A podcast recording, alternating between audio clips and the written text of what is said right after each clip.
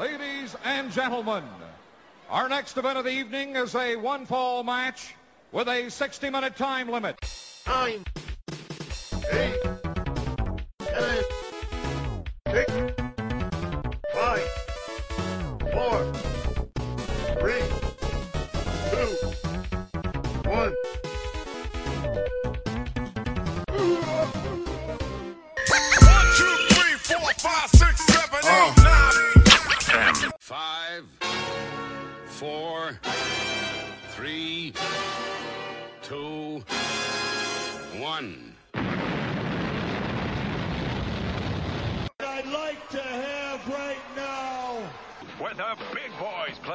This is where the big boys play, huh?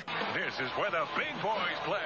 This podcast is a member of the Place to Be Nation family. Visit us at placetobenation.com, the only place to be in your pop culture world. Well, hello everyone, and welcome once again to Where the Big Boys Play. It's episode 76. I'm here with Chad Campbell, and it's top 50 time. Chad, are you ready, my friend? I am pumped. I'm excited to see uh, what each of our lists look like at the end of the day. Um, we got a lot of good feedback on the first episode of the series. Um, I know it was it was kind of a labor of love compiling my list, but something I was really excited about because um, I, don't- I don't know. I, I guess I don't think, unless I'm wrong, that I've seen. I mean, usually you have lists kind of confined to a certain uh, promotion, decade, um, time, style, something, year. Uh, so doing all time is kind of an arduous task that we've uh, tried to take head on, Parv.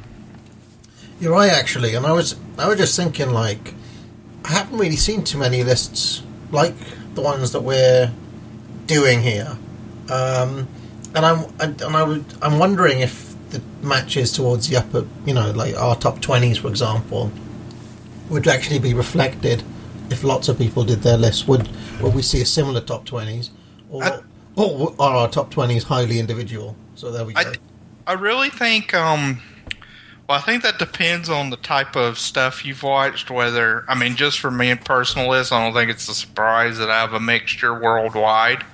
Um, so, like, if you're WWF, WCW, ECW, uh, NWA predominantly, probably not. But I, I think if you've tried to watch most of the highly touted matches over the years, I would say my top 10 shouldn't have that many surprises. Um, but we, sh- we shall see. All right, so uh, you go first, Chad, um, and it's number 50. All right, my number 50 is a match I watched this year, and I think it was only the uh, the second time I've ever seen this match, and my first time that I watched it was probably about ooh, 12 years ago, maybe. It was right when I was first getting into Japanese wrestling, and uh, when I first got into Japanese wrestling, at that point in time, it was all about the uh, New Japan Juniors and the the four pillars.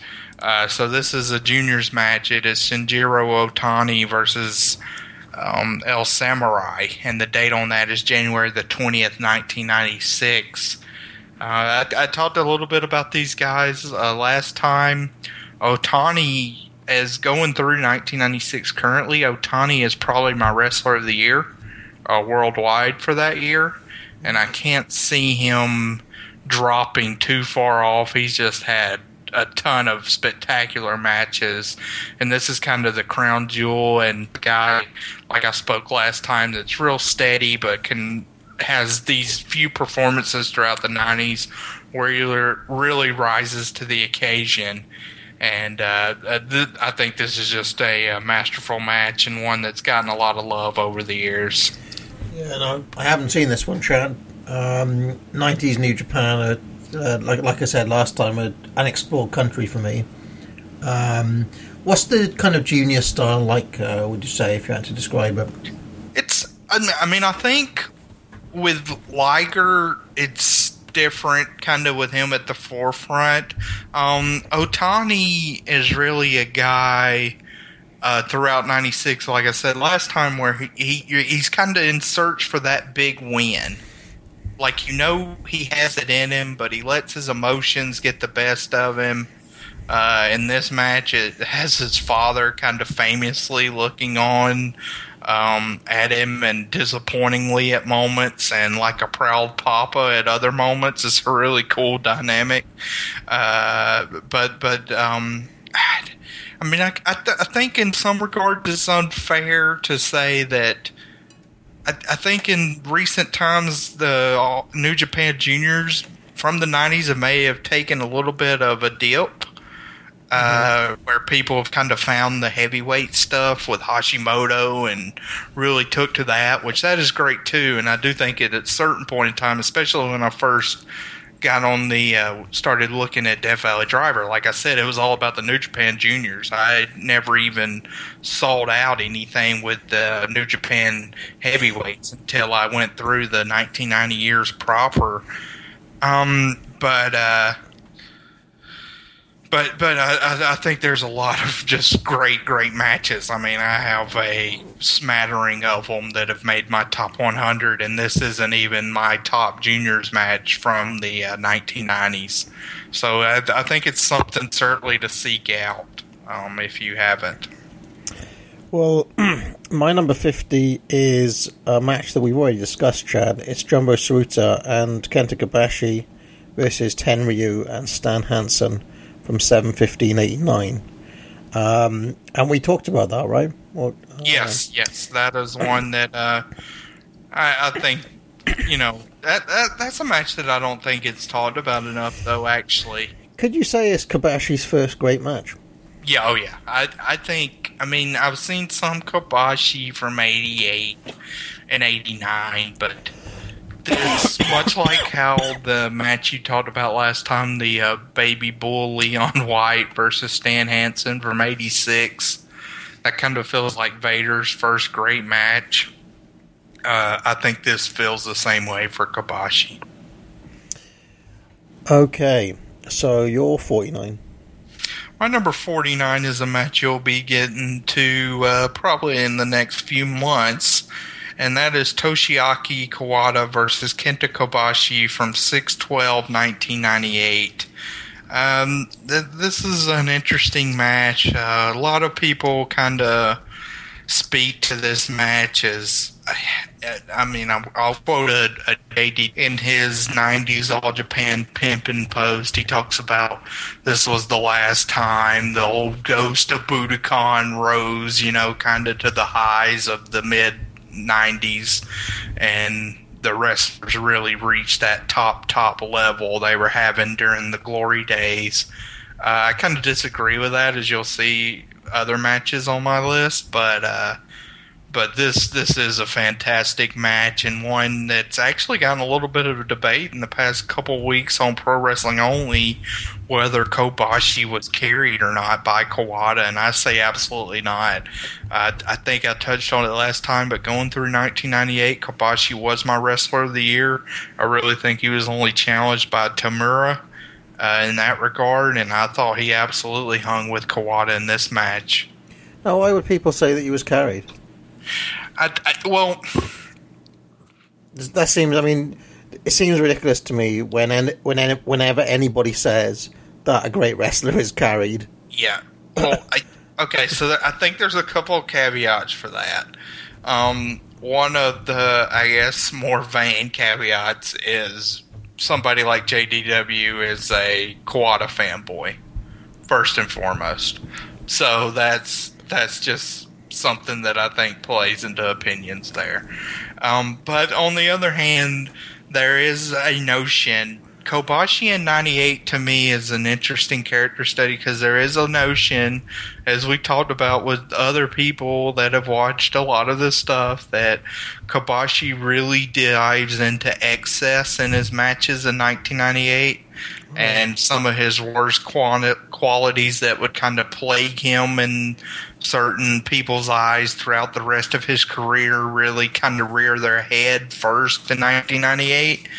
Um, so I think the fact that uh, this is kind of portrayed as them doing a lot, but Kawada reining in Kobashi's bad tendencies is Yeah. uh, is sort of where they're going for for the other viewpoint. My, uh, I, I would. Uh, uh, for me, a carry job is all about work rate rather than about.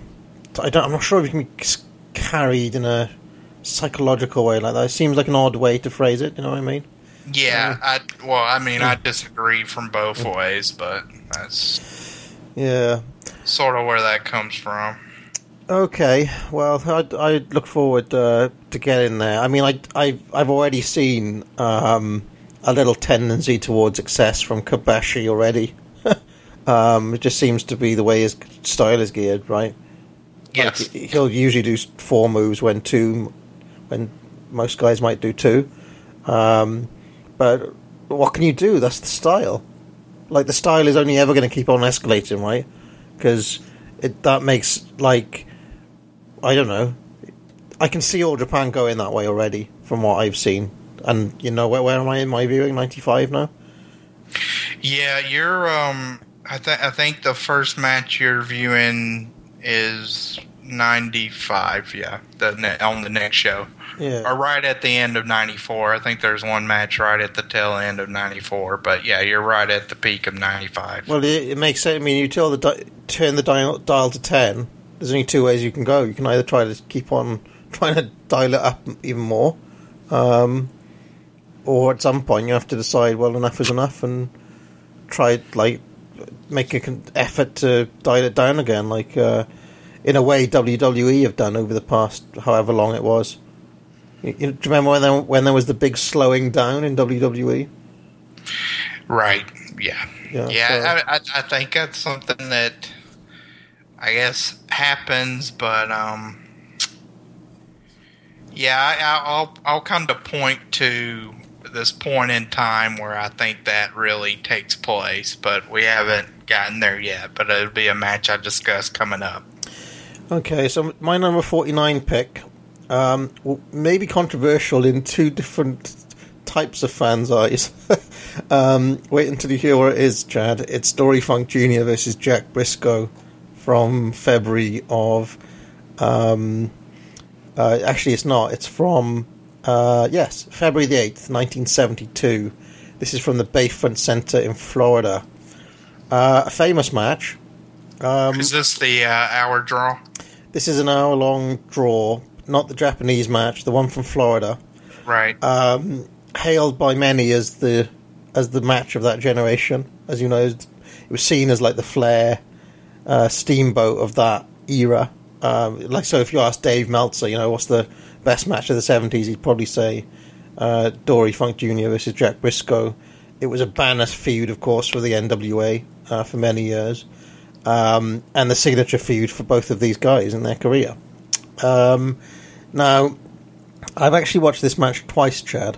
Uh, once I watched it uh, live with with Will on a podcast, Yes. um, and he, I want to say he went into that match with an agenda, okay, and he kind of, um, you know, I was having to watch this match while arguing with him why it's better than some random Dick Murdoch match we watch. In fact, it was Dick Murdoch versus, Pat O'Connor, and that was the whole idea of the show that, is that we were going to watch both of them, and he basically just wanted to prove that Dick Murdoch was better than Dory Funk. Um, I don't actually think the comparison is in any way warranted. Uh, I mean, that's just a nothing, nothing match that happened Murdoch versus O'Connor, whereas this is a, you know, a match for the ages type thing. Uh, it also is a match that benefits from commentary. Um, Chad, uh, you have Jack uh, there sitting with uh, Gordon Solie and uh, the coach uh, John Heath, and I mean, one of the things that we found when we were just watching it is uh, that it seemed a bit spotty uh, for a match of this era, and it is a little bit clipped from what we get, but they do a very good job of explaining each and every hold, each and every the rationale behind every move, behind every counter, and you do start to see it more like a kind of chess match, and um, I think these two had fantastic chemis- chemistry, and I'd recommend everybody go out of their way to watch this particular match. Um, uh, the easier match to get hold of is the Japanese one for some reason from Right. '74. Which I I've watched that one and not really my. it's uh, uh, it's a bit on the boy. I've also watched that one. I haven't written my long form review yet, um, but it's pretty boring. yeah, I thought the headlock went on way too long in that, where Oh. there was uh, multiple segments where they were just kind of entrenched in a hold without much, uh, you know, struggle or. Th- this one is worked in a very different way. It's a lot more. It's, it's almost more of a kind of bomb fest, believe it or not. Um, over you know, 40, to 45 minutes, and I, I think if you watch that, you can see why. It the, not only what they were doing was considered state of the art, but also why this particular feud drew. So, I've I've put it in here as forty nine. I think is about right for it. Um, but I'd be interested to know what other people make of that um, match. I'd recommend watching it with a commentary and not watching along with me and uh, Will on that live cast because, like I said, I do think it has a.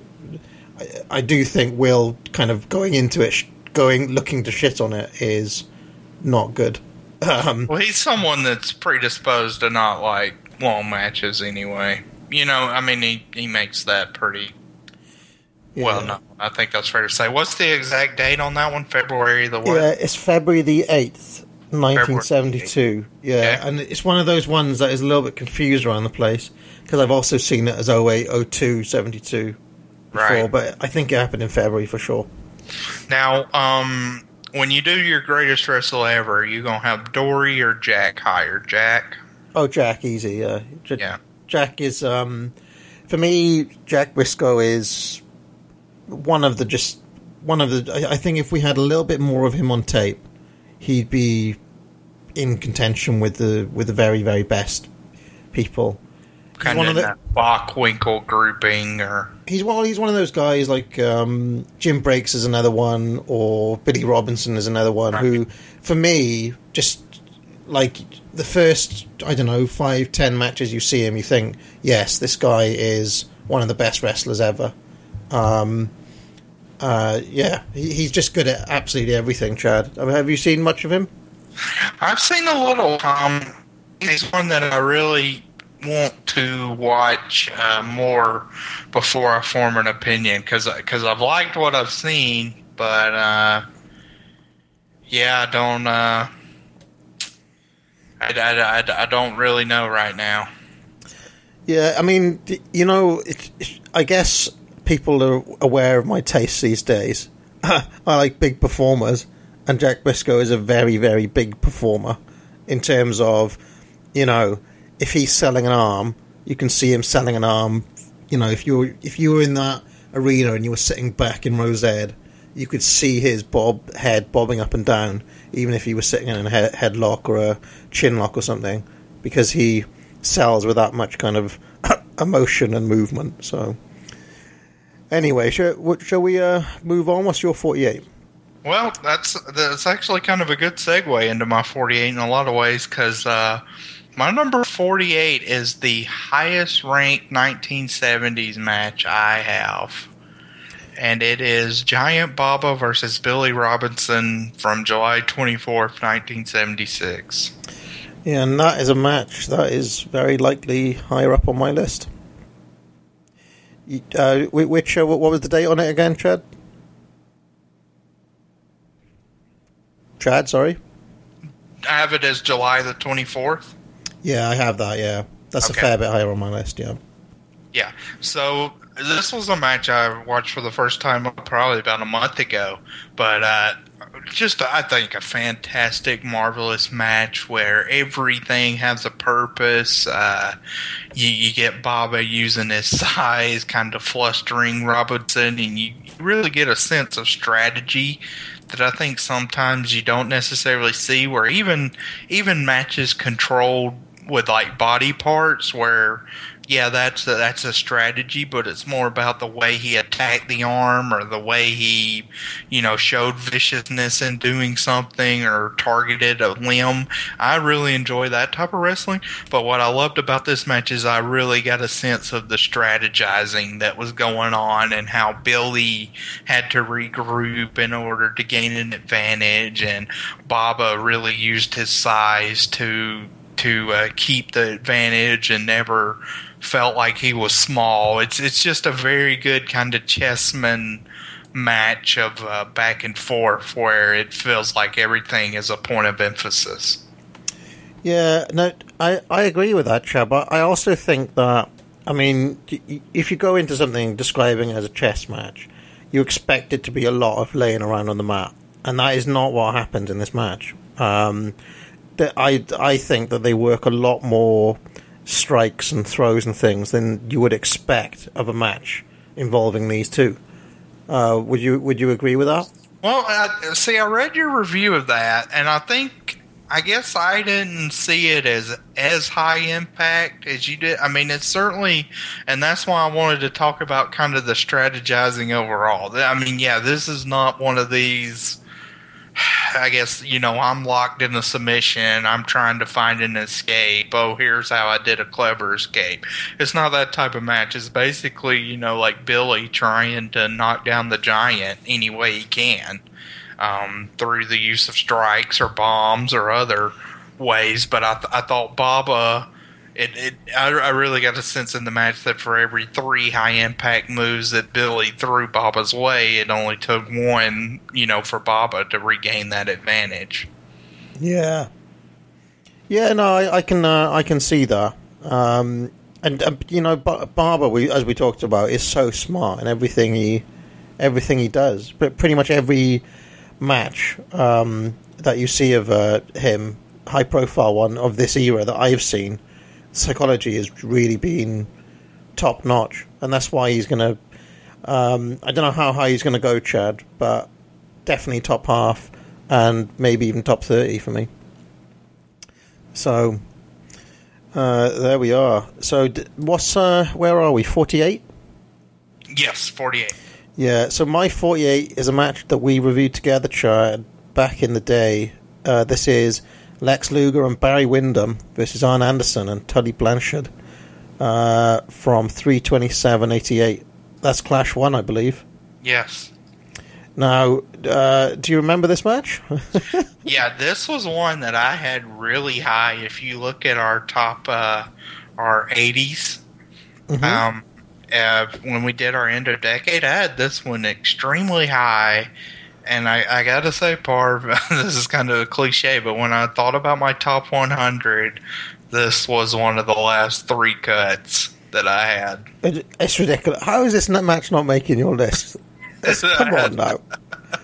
I actually rewatched it, and um, I I, I uh, put it down a quarter star to where it was four and a half stars. So, Oh, no. No, no, no. yes, couldn't couldn't sneak in. Oh well, I mean, if you haven't seen uh, Clash One, I would uh, suggest that you go and watch Clash One as soon as you can.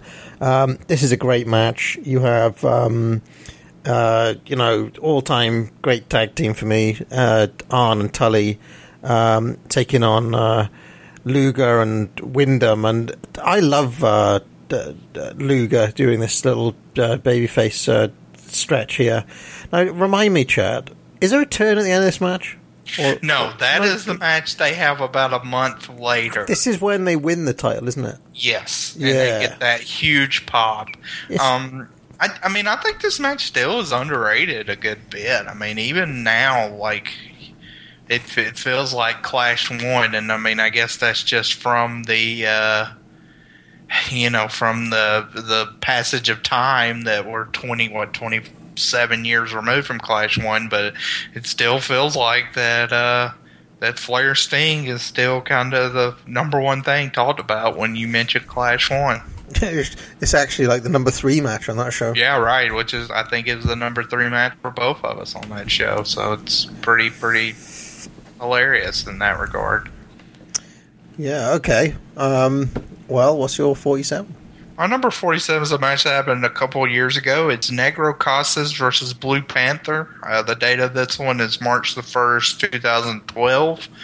Uh, they had a really good feud, um, actually, uh, with the. Uh, and we should mention, and I don't, I don't even know how to attempt to uh, do his handle, but C O M on Pro Wrestling Only, S I O E M he he did that marathon, you know, the week of matches, and he's actually going to be doing a mini one for uh, for uh, our top 100, which is really cool. If you're listening to this recently, it'll be uh, what Saturday the Yeah, I, th- I think um, the 20th. Oh, the No, 20th. Okay. 19th, the 19th, sorry. Okay. Yeah. So so that's cool. But uh, when I popped in there this past week, I watched the Lightning match between these two in January, and the March match here. It's it's hair versus hair, and to me, it kind of amped up everything, and uh, the stakes were really high, and everything was very interesting. You you get brawling, you get wrestling, two old guys still not willing to give up their spot. Uh, interesting dynamic, and then a kind of unique ending with what happens here. I don't want to spoil it, but you know, a, a, a pretty fun ending at the very end. Right, well, okay. One of uh, many uh, matches uh, that I need to catch up on, and maybe I can in that whole marathon session, right? Yes. Um, so my 47 is uh, Misawa and Kawada against Jumbo and Taue from 9.13.90. Now, have we discussed this before? yes, I uh, had that um, a little bit lower. Right, okay, so we, we talked about it on part one. Um, Yes. And in the interest of time, we need to race through, Chad, so let's uh, carry on. 46. Okay, let me just highlight that one. And my number 46 is, uh, I think, what'll be the highest junior match. I talked about there was one higher, and it's El Samurai versus Jushin Liger.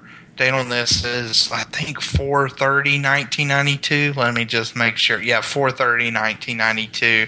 This is the. Uh, the culmination of the top of the Super Juniors, best of the Super Juniors. This this is a match that has a lot of hate. You talked about kind of how the uh, junior matches are in the 90s, and that's why some matches like this are very different. Where Samurai is just a complete ass in this match. There's no other way to describe it. He spits at Liger. He's just a complete jerk to him. Uh, in with him. Uh, so Samurai is just uh, ferocious in this match, just killing Liger.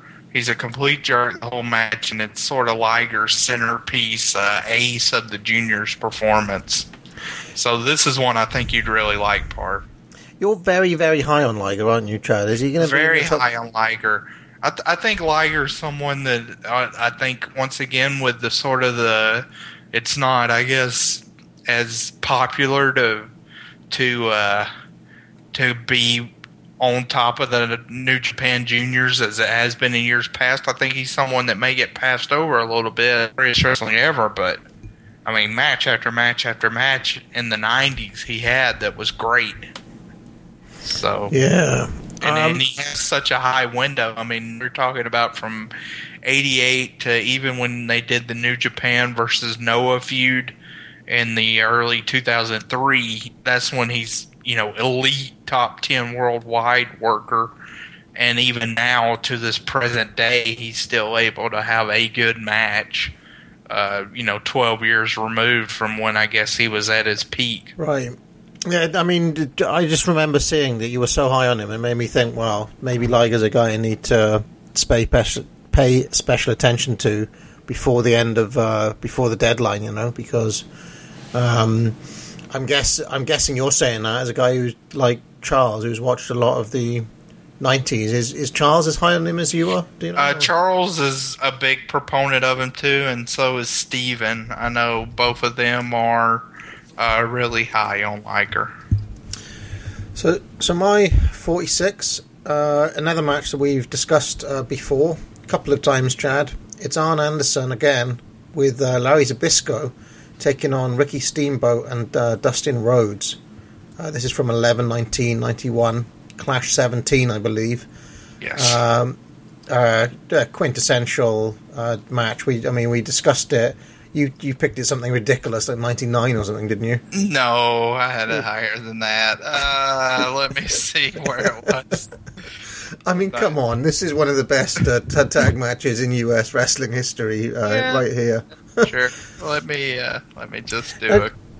Now, d- given that we discussed this before, Ted, I just wanted to say real quick that um, you know we live within a what we like to call the PWO bubble, where this match is very, very highly rated. Um, but I ventured out, you know, uh, I, you know, the internet is a big place, and sometimes I go and just, you know, have just have a little look around what's happening elsewhere. And there was this guy who was basically going through WCW pay per views doing reviews, and I thought, oh, that's interesting. Let's just let's just see where he lines up. And he gave this match, for example, three and a half stars, Chad. Um, and I, I just made it just made me interested that in some like corners, nobody would think of this match as being anything special, anything in particular. Um, and I'm just wondering, like, why why that is. Uh, what would a guy like that be looking for? I wonder. um, in his in his Yeah, I don't know. I mean, this has good action storytelling. I don't. It, it, Yeah. So I, I, I'm just I'm just thinking that maybe maybe he's somebody who's like I don't know maybe he's coming in from watching like current New Japan or maybe he's like big on the heavy heavy work rate uh, Angle stuff or something. I don't know, but uh, I just thought it was pretty interesting that um, that uh, he was down on this one. Um, this is phenomenal, uh, as we've discussed before. Um, I guess we we didn't really talk about uh, Steamboat and Dustin. Uh, we talked mainly about Arn's facial reactions and so on. Right. Um, you've got a like a per, per, pair of perfect face and perils there against uh, a really um, too short-lived tag team in the in the Enforcers, Arn and Larry. So absolutely. um, let's uh, let's move on though. Forty-five. Nah, I, I had it at number sixty-three, so not that much 63. Okay, that's that's forgivable, Chad. It's forgivable. it may not be forgivable when you hear my number forty-five. um, this is one that this this match kind of rechanged my thinking on rating matches. Uh, because I've always said, like with the post-match angle, which there's a match higher up on the list that I think greatly benefits from the post-match angle. Um, but I've always said, like, if the principles of the match are in the post-match angle, I kind of combine it all together into one package. So a week and a half ago, I was watching uh, one of the '96 disc, and I came across Ric Flair, Chris Benoit, and Steve Mongo McMichael versus Sting, Lex Luger, and Randy Savage. It's from uh, July 29, 1996, Nitro. And I okay. I think the, the first off, the match is a lot of fun. I don't want that to be downgraded. Like the match, just at itself, is probably like a three and a half star match. Um, where it, it's kind of they, you know, they'd had this feud. Savage and Flair hated each other, and Sting and Luger finally are kind of on the same page and trust each other. So there's a lot of fun brawling. The crowd's hot. Savage and Flair get into a food fight it's it's kind of in in a lot of ways a fun uh, kind of nostalgia trip down nostalgia lane uh, with kind of you know, it I guess it feels like a Thanksgiving dinner at family with the people kind of arguing with each other and getting under each other's skin but then Right. Jimmy Hart comes out and says there's something going on in the back and Lex Luger uh, which is so brilliant, is the first one that takes Jimmy serious, and that's when we realize the NWO has came onto the scene.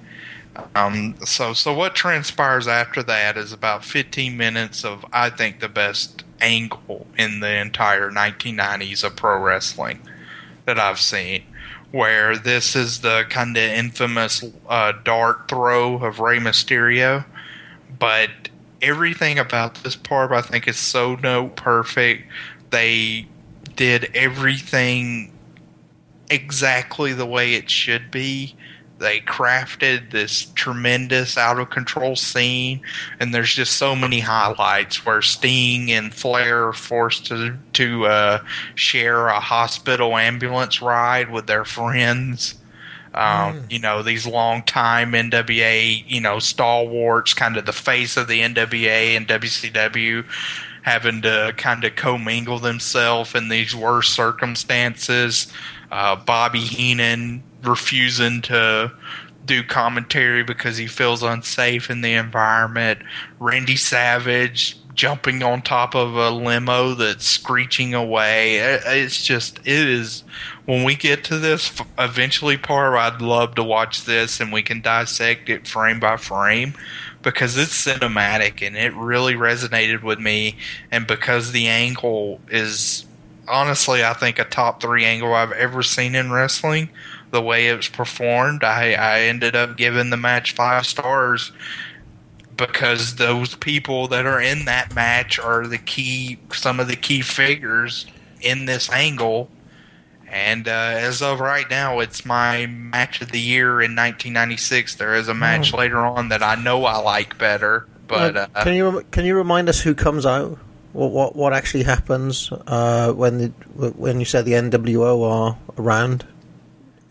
Who, who comes out during the? Uh, Well, this this is where um, Sting. It's uh, Hall and Nash are just kind of in the back, and you get American male Scotty Riggs who gets beat up with a baseball bat. Then you get Rey Mysterio diving off the trailer and getting thrown into the trailer by Nash, and uh, they they go into the then they go into a limo and the limo speeds away with Randy Savage uh, chasing after him and jumps on top of the limo. But after the fact, um, you have uh, another scene, just another great scene is Rey Mysterio. They take off his mask, and Tony Schiavone really gets over the you know the the uh, the magnitude of that of him you know having his mask taken off based on his injuries, and Rey is adamant that he seen that he saw four guys, which up to this point we only know about Hogan, Hall, and Nash. Uh, it, it's just it's amazing. It's it's cinematic for sure. I'm not sure I've seen that in full. You know. Yeah, That- well, that I, I mean, I mean, I, you know, the thing with Mysterio is kind of infamous on a, like a, a GIF, you know, just to see. Mm. But I had just forgotten how absolutely fantastic. I mean, the show screeches to a halt to where the fact the live crowd kind of starts chanting "boring." Um, they they basically punted this whole show as a really ballsy decision by WCW because uh, based on the injuries, the main event was ruined. Uh, uh, Arn Anderson was supposed to be in the main event, and he got attacked, so the main event was ruined, and they ended up throwing out like prelim matches and non-important matches. So they basically just forfeited the whole show to get over this angle at the halfway point. Now, Ch- Chad, I kind of swing two ways on this whole, including the angle in in the match deal uh, here.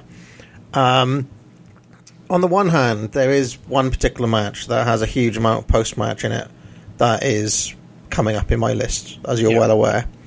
On the other hand, there are some matches that are basically five star angles. Okay, um, one of the ones that would spring to mind would be Jerry Lawler versus Ric Flair in Memphis. Have you seen that match?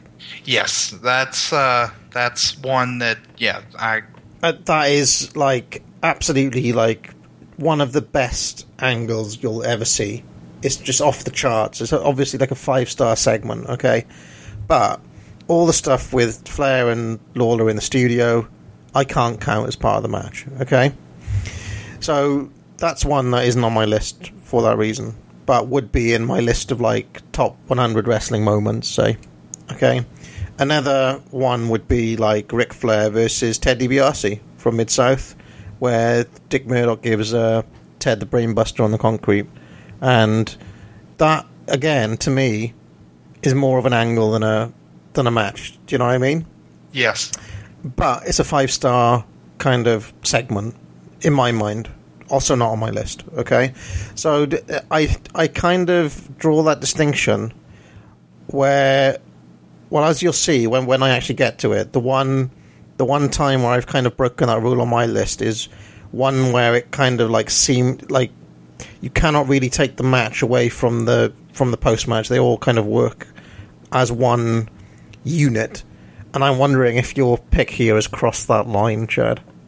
Have you been controversial in that way? I, I, I mean, I, I just this, like I said, it kind of made me rethink everything, and I think this is right on the brink of that. But the people in the match are so important. to What happened? Like I said before, you know, in the beginning, it was kind of like your fun family bickering back and forth. But once the NWO's on the scene, it's like, oh, well, you know, you know, you, I'll make fun. I'm the only person that can make fun of my family mentality. You know, it's like we may not like each other all the time, but you're not going to come in uh, in here and just you know do this. Uh, so there's type of that kind of proud mentality that's also, and it it's a it's just an interesting thing. I, I mean, I don't think anybody else has ever ranked the match itself at five stars as far as a ranking, but uh, a ballsy move by you, Chad. I would say. yeah, uh, it's something I'm still unsure on, but uh, that's where I'm at right now. Well, my my 45 um, is Ron Garvin taking on Ric Flair, uh, 12 28 85. This is that studio match. uh, I absolutely love that. It's the one of the most hard hitting studio matches ever. And um, this is, I like, to me, I gave it five stars. I think it's the best TV match of all time, which is why it's so high on my list. Um, but uh, how long does it go? Like 12 minutes or something? Uh, I think it's a little longer than that, but it's not that long. Yeah, I, I just I stand by. I don't know what else somebody could do in you know 12, 15 minutes on TV. Ric Flair didn't actually turn up on TV doing matches that often during this era either. Um, but yeah, I just think just a perfect studio match, um, and you can really hear those like chops echo out, echo in that kind of studio. So um, yeah, this isn't on your list. I take it, Chad. No, not on my list, but I did think it was a great match and a really fun environment with the Techwood Studios. So, well worth seeking out. Yeah. So I, I kind of we both used our forty-five to make a statement, Chad. Yeah, I guess that? so. Uh, interesting. What about forty-four? My number 44 is um, Misawa and Kobashi versus Kawada and Taue from 521 1994. This is one you just recently reviewed, Parv. Uh, you gave it five stars on the Excite series. Uh, I, Yeah. I give it five stars. Uh, actually, four and three quarters. What's the what's the date again? 521 1994. Five twenty-one ninety-four. Is that on my list? It, I would hope so. Um, okay. Um, to be confirmed. Carry on. anyway, anyway, this, this I think this oh yeah, I do have it. I do have it. I do have it. thank yeah. God. Anyway, I think this is really cool in that it does change the style where you essentially have a 25 minute ending stretch here, 20 to 25 minute. And uh, while this one didn't reach the highs of the storyline arcs that a couple of the other matches in this series with these four does, I, I think I think that's really incredible. Just the quality of these four guys in their series as a whole because they will, they have four matches on my top 100. There's four tags, and their fifth best match is probably, in my opinion, their October 1995, which is an hour long draw, and that's a fantastic match too. I'd probably rank that one at four and a half last time I watched it. How, how So- are you giving this one five stars, Chad? I, I did. I did. I didn't give it five stars initially, but I rewatched it and I did. Yeah, this one's five stars. And and I think the only reason I wouldn't before was well, I liked other matches in the series a little bit better, but I've kind of Right. went beyond that nonsense. A five star match is a five star match. Yeah, and this is probably like the greatest finishing stretch of all time, isn't it? The uh, Um, Well, the or, or one of or one of one of the. It'd have to be. You'd have to mention it, I reckon. yes, it, it's in the conversation, but I think uh, as you go through the All Japan Excite series, I imagine you may see some that eclipse it. Right. Okay. Um, so my 44 is also from this series, a couple of years earlier. Um, we've got Misawa, Kawada, and Kobashi teaming up uh, all together versus Jumbo, Taue, and Masa Fuchi. This is from 522.92, Chad. Oh, yes. Um, now this, like, so these uh, these six have two matches um, that uh, people talk about. This is, I would say, definitely the second of the two, um, but it's still an absolute like it shouldn't be slept on just because they have other matches. You know, really, really good. Um, can you remember this one? No, this is one I need to rewatch uh, really soon. I really like it. Um, not on my list, but one that could be on my list if we do this Th- in later years. Th- This has an awful lot of so basically, you know, uh, Jumbo and Fuchi love to heal it up. Okay, so we basically get all three of the baby faces, Misawa, Kawada, and Kobashi, um, taking face in peril sequences during this match. Um, and in fact, Charles on Pro Wrestling Only did a really good uh, breakdown of this match where he where he goes into like each of the face in peril sequences. So I'd recommend that review from our buddy Charles. Uh, he's Lossum PWO if you don't know. Um, yeah, just a really really good match and probably my favourite um, six man kind of combination where you have Misawa, Kawada, and Kobashi on one team, um, Jumbo, Taue, and uh, Fuchi on the other team, with Fuchi as a kind of, as I've said before, like a kind of, I don't know, Japanese Arn Anderson or something. um, just do just doing this, doing this little kind of uh, in ring feud. So, yeah, really good uh, match. Forty three, Chad. Nice. Um, my 43 is Samoa Joe versus CM Punk from 10 16 2004 Ring of Honor. Um, now, this was the second of their uh, hour draws. They did two. This is the latter. And this is another one that I had to watch in the past week make sure I really enjoyed it, and I still did. I thought I thought this was a great throwback, um, and and really amazing that they kept the crowd that engaged and kept me as a viewer that engaged with a lot of story. I, th- I think the first hour draw, there's a few spots in it where they rely on crowd interaction and kind of the match grinds to a halt uh, to pass the time, so to speak. In this hour draw, they really an hour and crafted a, a really engaging story and one where you thought another hour draw may be in the picture, but they didn't necessarily telegraph it. Uh, which is a pretty hard task to do, I think, especially in a smart fan hub like Ring of Honor at that time. Um, so, so this is to me the highest and best uh, Indies match of the uh, 2000s.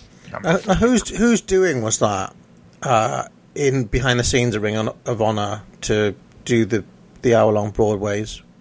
I don't. I, I the CM Punk and Samoa Joe did a uh, a shoot interview together where they kind of talked about the whole. They had three matches there. They had another match that's really good, also from December that only went about thirty one minutes. But uh, I'm trying to remember. It's been a few years since I watched it, but I seem to recall it was kind of they just were sort of a loss of new ideas with uh, Joe as the champion because he'd been the champion for so long when they did the first hour draw, and they'd kind of been running through challengers, and it just sort of became a thing where they decided like, uh, you know, we're going an hour, and they were like, okay, and kind of made the decision to make Punk a credible challenger uh, to Joe's title.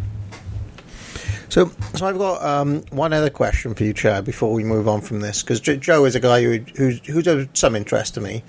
Um, do you think if the wrestling landscape had been different, let's just try to pretend I don't know WCW stayed in business. Say let's let's not go back to territory days. Let's just say you've got the setup where it's WF and WCW. Okay, continuing say until now. I don't know. God knows how different wrestling history would have been. Do you think Joe's a bigger star because of it? Oh yeah, sure, absolutely. I mean, I, see no reason why. I mean, Joe to me with his aura. I, I mean, it was of course it was on a smaller scale, just based on the indies, but I, I don't think. Um, obviously, his whole career as a whole was as good as someone like Vader. But certainly in 2004, 2005, his peak, he's as good as any big man, you know, kind of this bully type character that there's been in wrestling, in my opinion. I mean, Is he anyone- has that peak that's Is so that- high. Is anyone more hurt by the existence of TNA than he is? The only person would be AJ Styles, I'd say, that would be a contender. Yeah. No, So I, I, I kind of figured you'd say that. Yeah. Um, okay. Uh, interesting. I might check out those matches. I'd be interested to see what they do over the course of an hour. I- I Yeah, don't what know. I mean, I think I think Punk is a type of guy that maybe in retro, somebody for you that has no emotional attachment to him.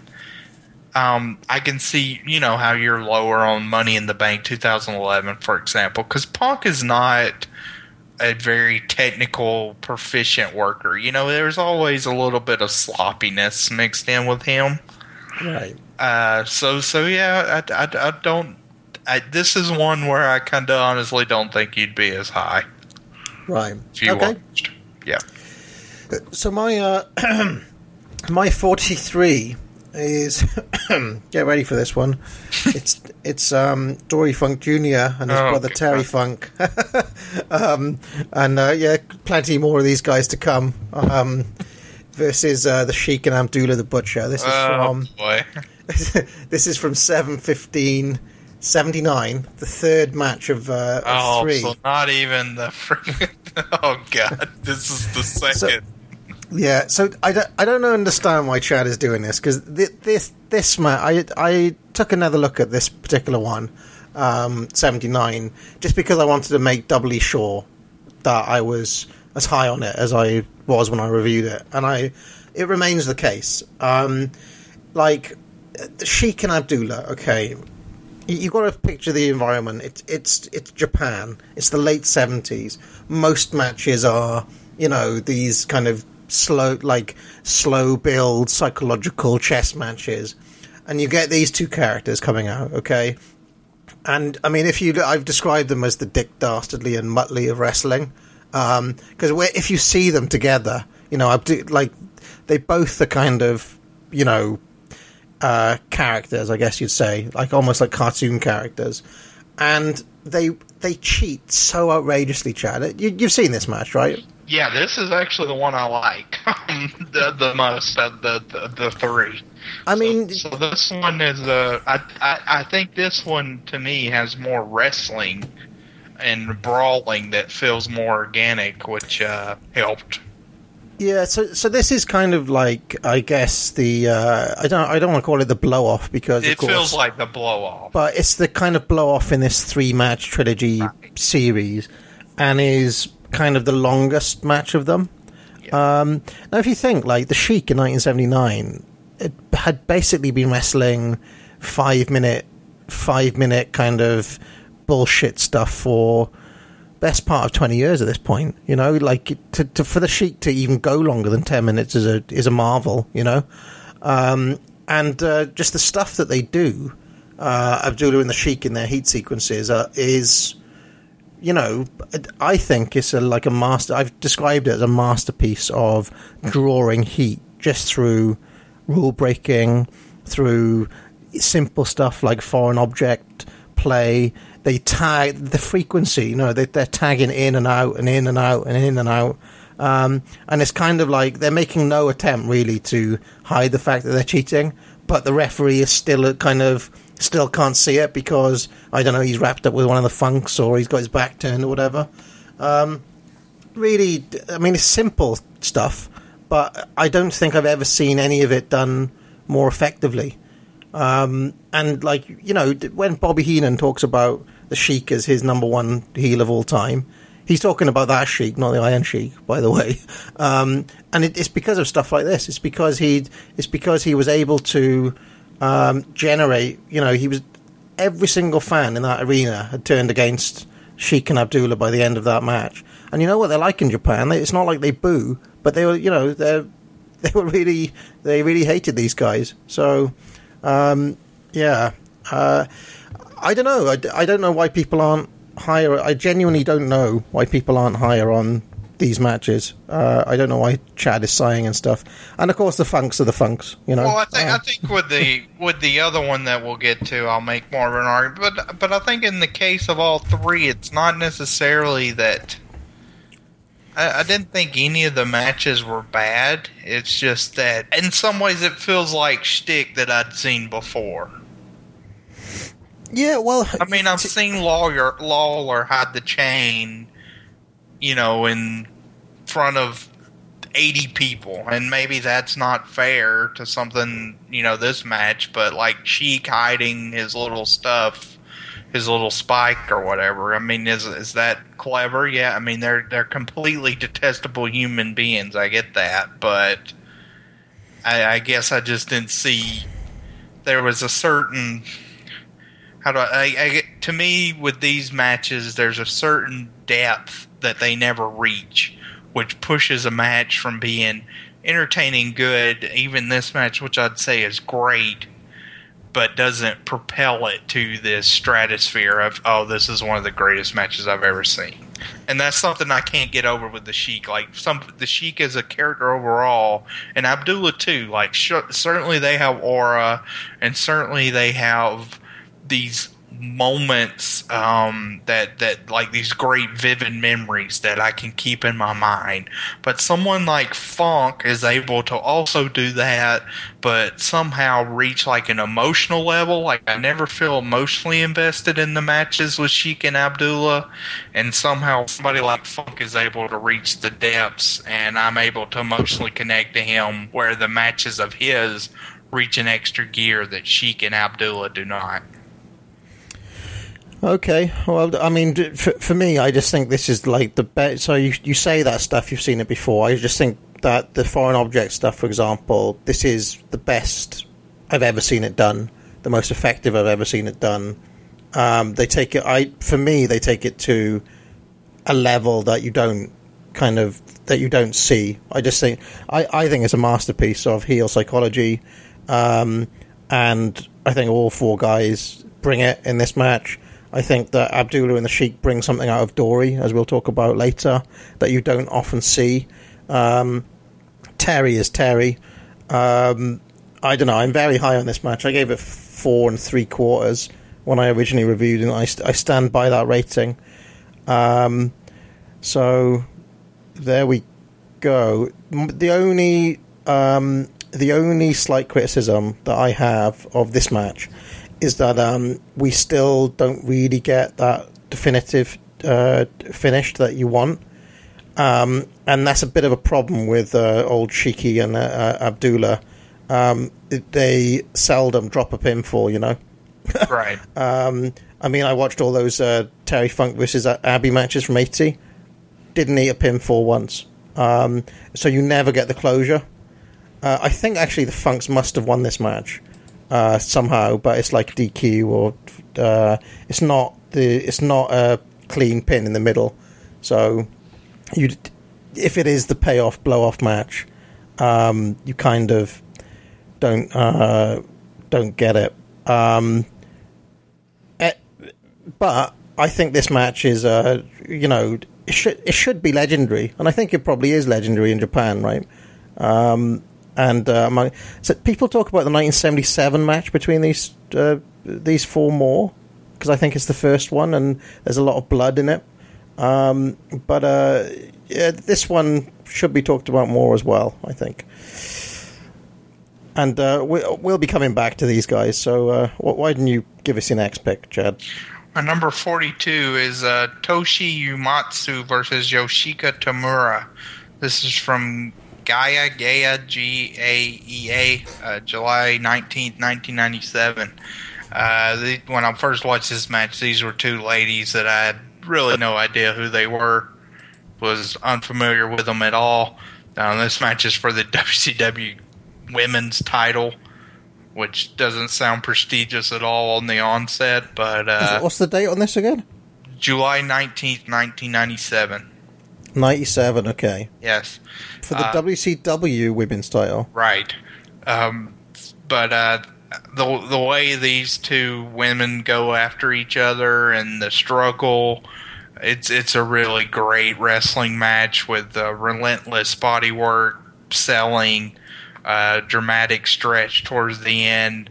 They really portray a fact that this is the most important uh, match of their lives, and that really is conveyed on the screen. And uh, of the of the yearbooks that I've went through, this I think has kind of been universally the best hidden gem of everyone that's went through them. What, what show did this actually take place on? It's on a it's on a Japanese show. Right, okay. Yeah. This this was when they were doing the whole crossover deal. Clearly. Well, yeah, Akira Hokuto did some stuff and with uh, Medusa, but um, this is they they just sort of took over the rights of the belt. That, that's an obscure one, Chad. I haven't heard anyone really talk about that. Well, uh, much. yeah, that's why I said I think this is by far like because if you go to the yearbook thread for this, you'll see that this match is getting absolute uh, universal praise, even from someone like Childs, who is uh, not the biggest Joshi fan and will freely admit that, and actually hated like the Rage in the Cage match that was earlier on my list, but uh, he really loves this one. And so for me, Charles, Childs, Tim, uh, not uh, Tim Livingston, but other, other Tim.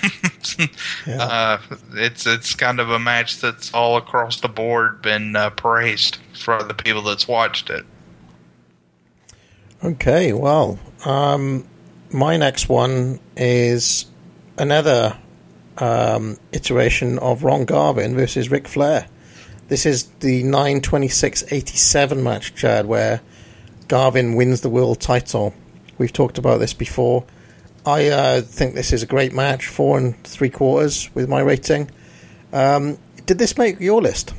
This will be uh, higher up on my list, Wow. Okay. and I think you may be surprised where I ended up putting this one. I wonder how high you've gone with it. It's- went, went pretty high. Do you want to talk about it now? We can. Um, I, I, I just think it's an awesome match. That you talk about a hidden gem. This is kind of cool. Like the 42s line up too. Like this is a match that doesn't get praise. Like still, you hear about Garvin's title win, and I, I guess I just don't understand how people can watch these matches that they have with each other and be disappointed by them. Um, based on the in ring, I mean they're they're fabulous. If this had been on Starcade, do you think people would still be lowball with the I guess I guess it depends on the crowd reaction, but I, I I really think now is just a point that people don't understand that Garvin. It's like Garvin, in some ways, was a regional star to the NWA group, you know, but Yeah.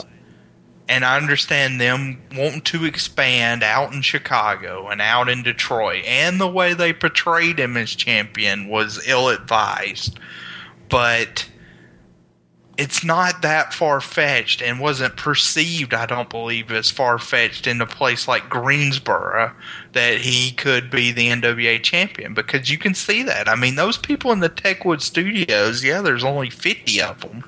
But when he's facing Flair on that 12 28 85 match, they, they don't see this as, you know, some guy shockingly, you know, a big upset, him getting one over on Flair. Yeah, it would be an upset to some degree because Flair is the world champion and Flair kind of weasels out of these situations.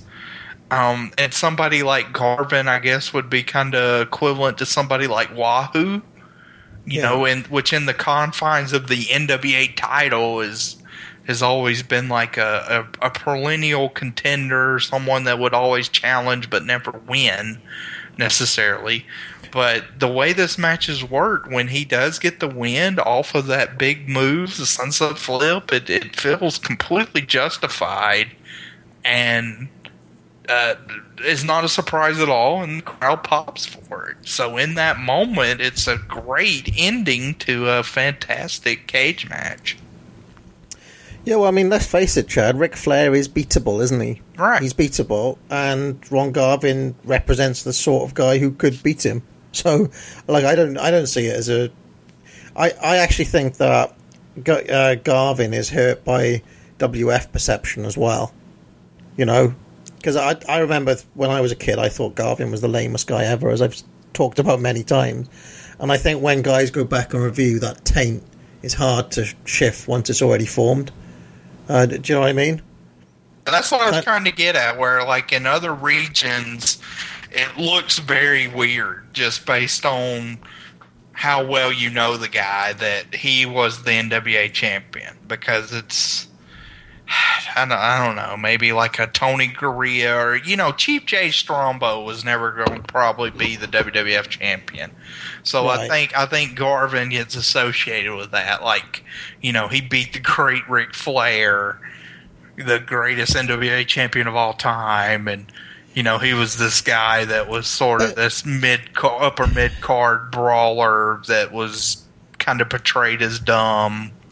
But I, I don't get the impression people say that about like th- any of the Von Erichs or Tommy Rich or any of those guys. But is that because um, uh, they would like? Is that because like Kerry was the ace or Tommy Rich was the ace of Georgia? So it's more understandable. Whereas Well, Garvin think wasn't really I the think ace. Kerry gets an out because they say it was you know on the David Von Erich Memorial. uh, right. and only for a short time. I think Race or Rich beating Race is uh, more of a pass, a little bit more of a pass one because it was very short. Two Yeah. because of the rumors or whatever, the speculation on how he got the title in the first place. Yeah. Uh, but uh, that I think that one's also seen as kind of a little bit of an eye roll by people that don't understand just how over Tommy Rich was, but not as severe as Garvin. But you got to remember, I mean, Harley Race doesn't have the reputation of Ric Flair either. right. I mean, I That's mean, true. I, I think in WWF eyes, Ric Flair is seen as the equivalent of like Hulk Hogan, which I mean, that's in most wrestling Yeah. fans' eyes. So this again is some guy. I mean, you can accept somebody like Dusty, who's been portrayed as the arch nemesis of Ric Flair, even though Garvin was too. But Dusty has that mainstream appeal where it seems more feasible that he would beat Flair for the title, uh, whereas Garvin it just doesn't. See, it's funny. When I was a kid, I did I did see uh, Harley races being a big deal, but I, I think I, I'm guessing that's just because Tony Schiavone put him over so heavily, and Jim Ross did um, on Worldwide or whatever when he was managing Vader. They'd always put over that he was what seven, eight time Yeah, world champion. seven-time world champion. I mean, I think Ray certainly has a reputation, but he's not Ric Flair. Right, I can see that. It's okay. it's it's one of those things where okay, it was shocking that for a modern comparison, okay, when Kevin Owens pinned John Cena, that was shocking, just because nobody had done it. And I think by the same token, Rich winning the world title was kind of shocking if you didn't really get what was going on. But that's not the same as in most people's eyes somebody beating Hulk Hogan in like 1987. right. Like that would have been just, or you know, when Ivan beat Bruno. You're talking about some of the biggest upsets in wrestling history. People kind of throw in Garvin and Flair in that bucket when it's not. That's not really the case. Okay. Well, I, I mean, I, I don't know. I, I also, I think not like I have a really different understanding of the NWA champion these days, where I don't think it's a upset for anybody to beat the NWA champ because you know, like we talk about Harley Race, he he'd go down to like Australia and stuff, Yeah. and there's so many like switches that they're and Flair did it. Didn't Flair drop the title in New Zealand once? Yeah, there's That- there's that is- a lot of uh, a lot of kind of phantom switches that were never even acknowledged. Puerto Rico just to save his life, as he mentioned on the podcast recently. Right. So I, I don't know. I don't see it as such a major deal to do a one month interim champion, um, and I just think uh, that the taint of that has unfairly uh, tarnished that the, the legacy of those matches. So anyway, me and you, Chad, have talked about that much. Uh, that match almost as much as the Lex Luger series, haven't we? So yes, yes. let's move on. What's your forty-one? Uh, my 41 is Kiyoshi Tamura versus Tsuyoshi Kosaka. This is from June 27th, 1998. It's rings, uh, 30 minute shoot style match, par just a great pace. Um, absolutely awesome, uh, absolutely kind of awesome action throughout. I, th- I thought it was uh, really great athleticism, stamina. They they kind of it, it, it went by in a, in a flash to me, and uh, I, th- I thought it they'd never telegraph the draw with the way they were absolutely going as ferociously as they were in the first few minutes of the match, and it's an excellent shoot style match that I don't think if you do don't like shoot style, you probably won't like the match, but I think you still can appreciate the athleticism and the pace they cut on this one. Can I ask you, in the thirty minutes, how many suplexes are thrown? Um, None. Uh, no, there's some throws here. Okay, all right. No, just just I, I'm just interested, uh, um, like what they actually do, because the shoot style matches I've seen tend to be a little bit shorter.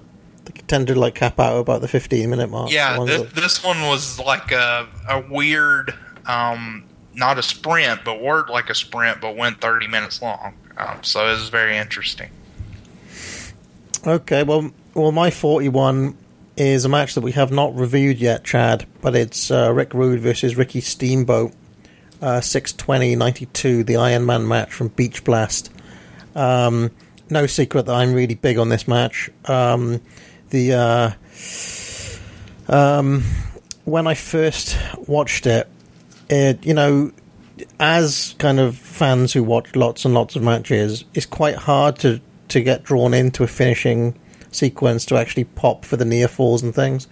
And um, I just think this match has worked perfectly from start to finish.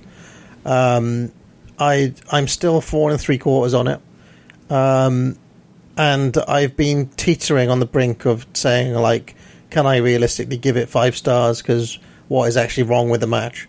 Um, and really, I don't know if anything is wrong with the match, other than maybe it's not the finish I want. I don't know. Um, have you seen this match recently, Chad?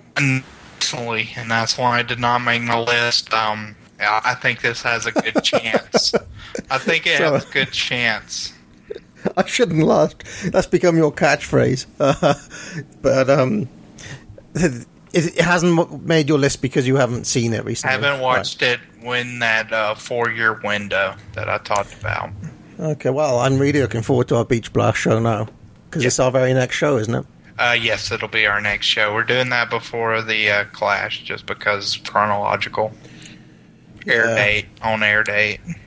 Rude and Steamboat had excellent chemistry. Yes, Um, absolutely. Promotional consideration paid for by the following. What's up, everybody? This is Kevin Kelly. Make sure you check out every episode of The Kevin Kelly Show right here on the Place to Be Nation. PlacetoBeNation.com. The Kevin Kelly Show. Every episode is a winner. At least we hope. Place to Be Nation's Justin Rosero here. In addition to the Kevin Kelly Show, we have a ton of great podcasts available to you on iTunes and PlacetoBeNation.com. You can check out Scott Criscuolo and me on the Mothership, the Place to Be podcast, home of great interviews and our famous Vintage Vault pay per view reviews.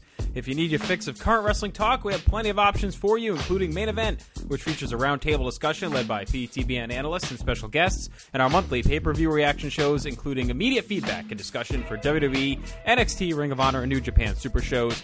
Also, be sure to relive wrestling's past with Graham Cawthon's excellent exclusive History of Wrestling podcast, Phil Schneider's Digging in the Crates, and our monthly pay per view rewind roundtable series led by Ben Morse. And join Pro Wrestling Only's Will and I on the Dangerous Alliance podcast as we dive into various subjects in the form of exercises and games.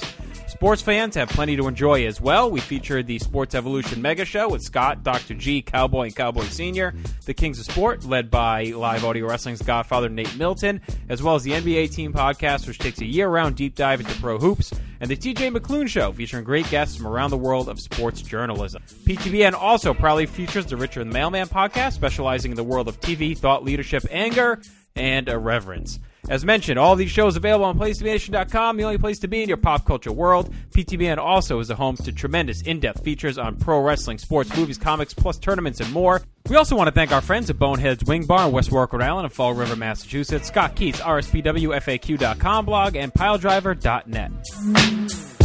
Okay, number 40.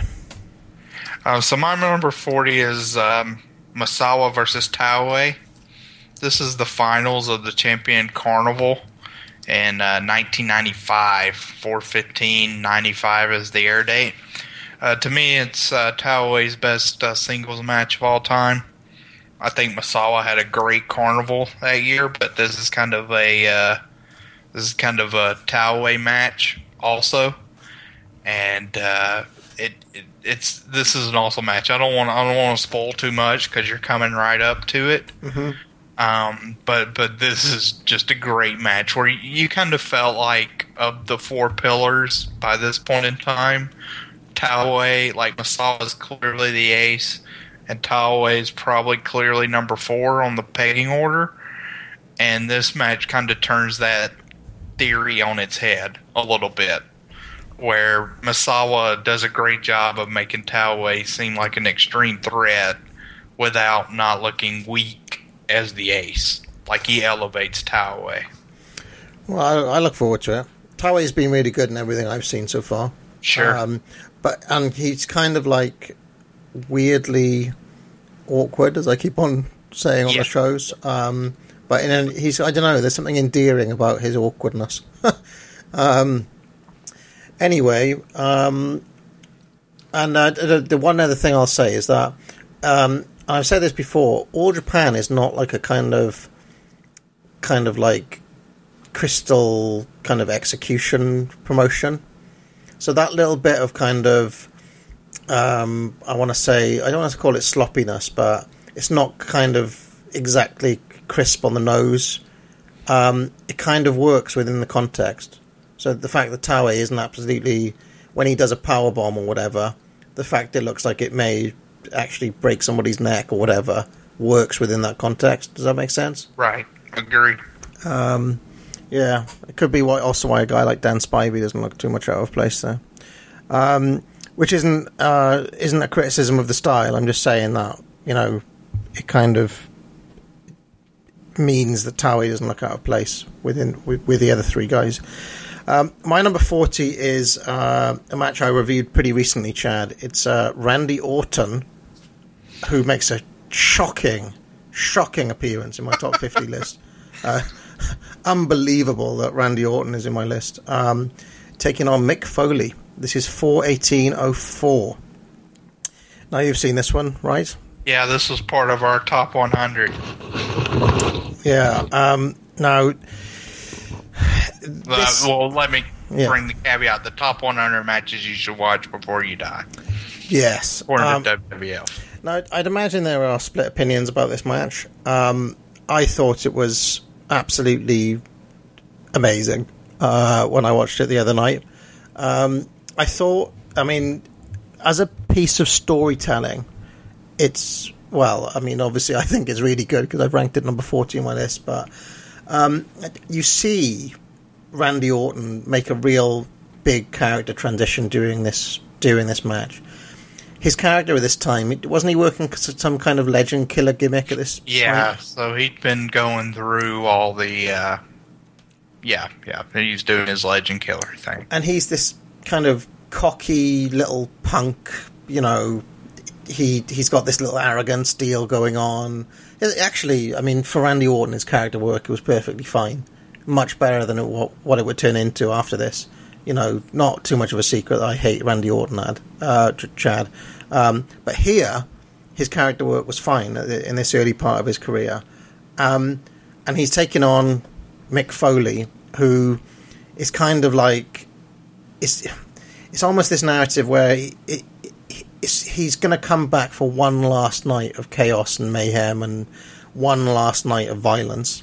He's going to go back into go back into his um, kind of bag of tricks and get all of the old barbed wire and chains and whatever he can. You know, he's going to go back to his kind of not just ECW self, but like his FMW self type thing. You know, um, Right. and um, I think it makes for like a really interesting uh, story on both parts, um, especially because of where they take the violence in this match. I mean, some of the spots are insanely brutal in the match. Um, the bar, the, the the spot that stands out to me is when Orton gets uh, slammed on the thumbtacks, and he get and he's literally got thumbtacks in his actual like stuck in his back, and you just see. I mean, I can't remember who made the post on PWO, but they you see something in Randy Orton change in that moment where he's like, it's it's like no longer a work. It's no longer the character's gone, and all of a sudden he becomes a human being who's like, oh my god, I'm in something way above my head here. How am I gonna? How am I gonna? You know, you actually see him panic a little bit with the with the pain of the of the thumbtacks. Um, I don't know. I just think this is a phenomenal piece of storytelling. What's your take on it? really like the match. I think it peters off a little bit after that spot you just talked about, which uh, hinders it from being at the tip top level. I ranked it four and a quarter when we watched it for the uh, greatest wrestler or 100 matches to watch before you die. And uh, it was kind of because of that. Um, the last few minutes I thought were pretty anticlimactic, actually um, where it builds to that tag spot, and then there's kind of nowhere else to go. Um, so Yeah, well, I, I, I thought they took I thought they took this match to places that you, you just wouldn't expect in a in that context, uh, in front of that crowd with these work with this particular worker. Um, so I, I don't know. Kudos to them. I, I thought it was uh, I thought it was really good um, and uh, deserving of a higher grade than four and a quarter. So carry on. well, this is a match that definitely is deserving of a higher grade than the two stars or whatever the hell you gave it, and it's El Dandy versus Angel Azteca from June the first, nineteen ninety. Um, I this this is a great match. There's is there anything necessarily flashy about this match? Not really, but everything is made with a purpose. Everything is hooked, technically proficient. I I see this as a very um, artistic match where maybe necessarily there's not all the bells and whistles, but like a great kind of painting or some other art form that may not be as dynamic or unique or do something different. This is one of your classics that to me stands the test of time as a match as just a great lucha title match. Well, if it is an artwork, it's one of those kind of pieces of abstract modern art that I don't understand uh, because I, I I don't get it. I compare it to like the Mona Lisa, actually. the Mona Lisa. Yeah, but I mean, is the Mona Lisa a or or something? Let me think of something better. Uh, I, I I feel like everything's made with purpose. It's it's uh.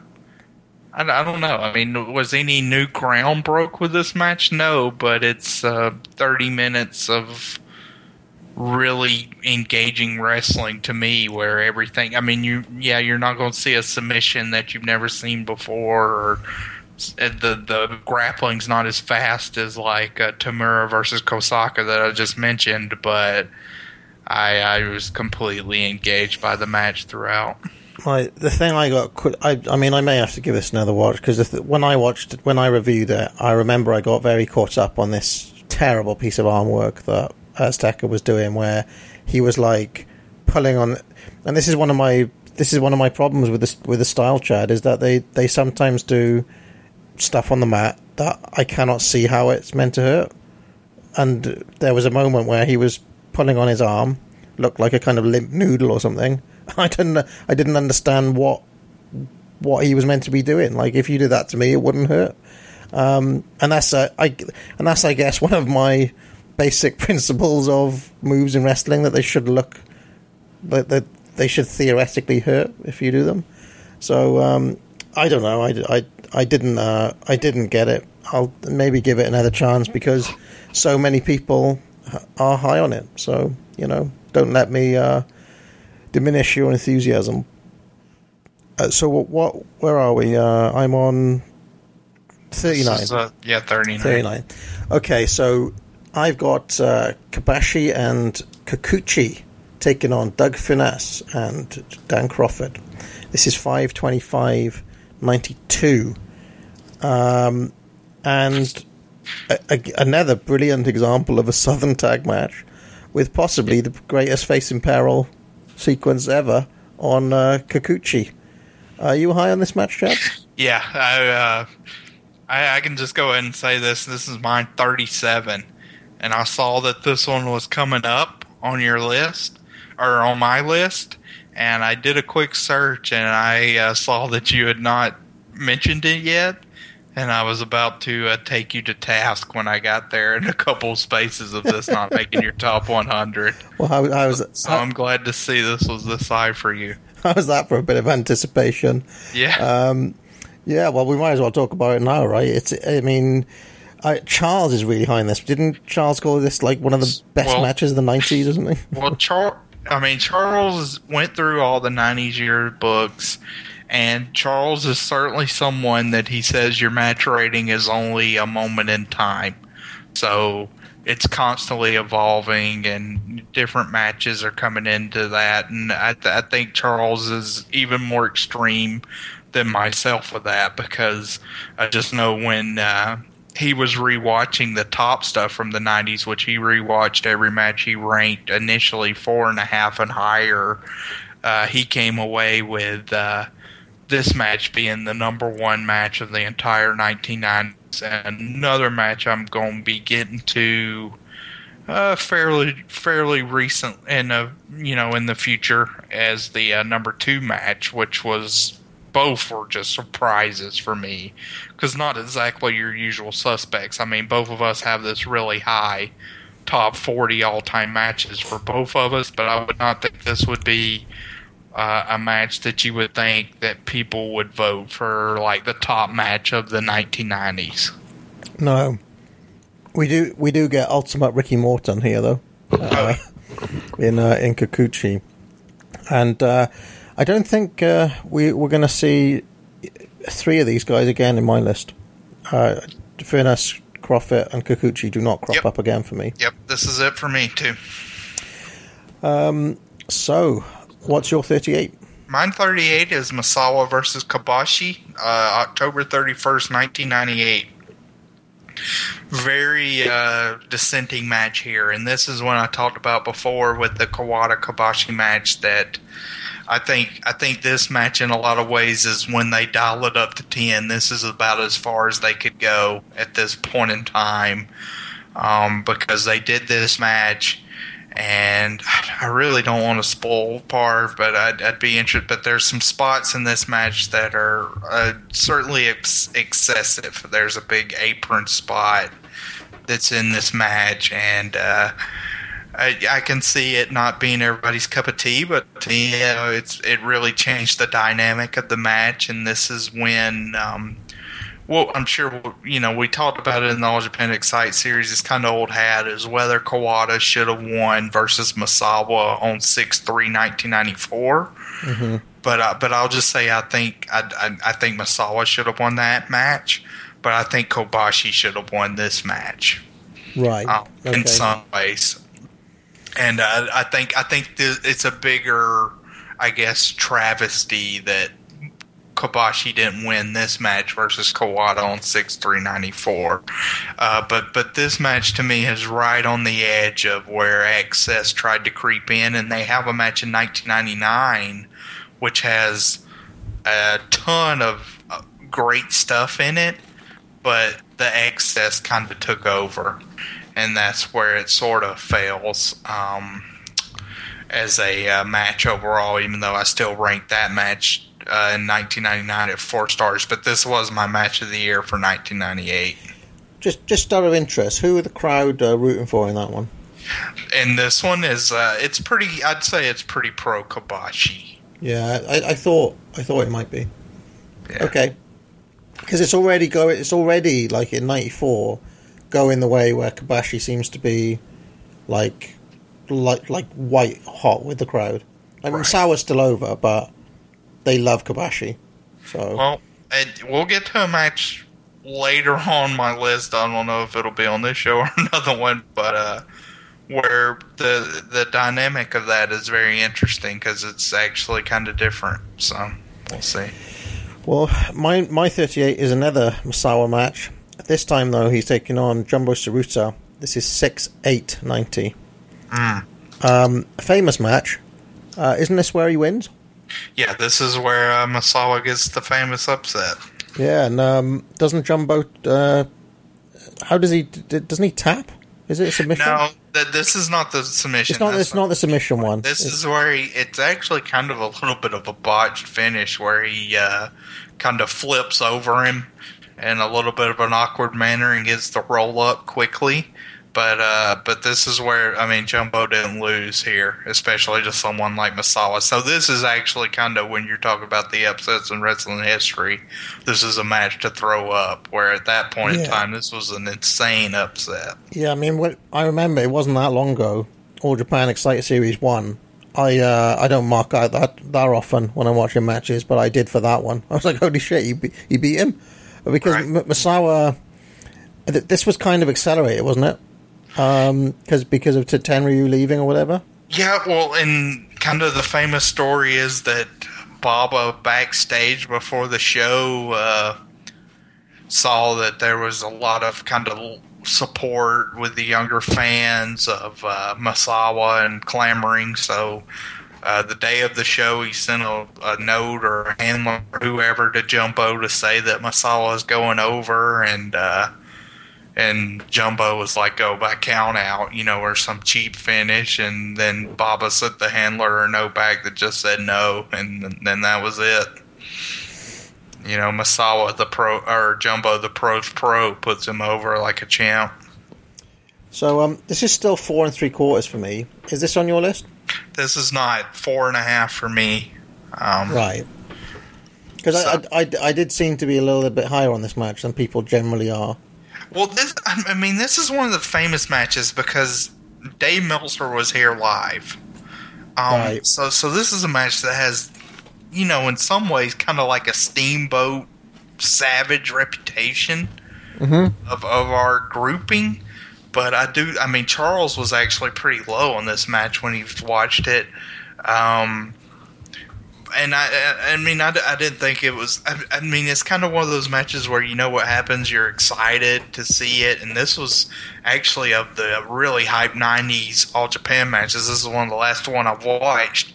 So the first time I watched that, I kind of hyped myself up to think, well, you know, this may be one of the ones that I think is, you know, one of the best match of all time contender, like all these other matches from the '90s I've seen, and it didn't quite. It has never hit that mark, even though I love the ending. It's worked a bit slower, I want to say. Right. Um, anyway, let's carry on. What's your What's your thirty-seven? Well, my 37 is that uh, Kobashi Kikuchi versus Furnas and Kroffat, so we can just speed right on past that. My thirty-seven is my very last four and a three quarters match.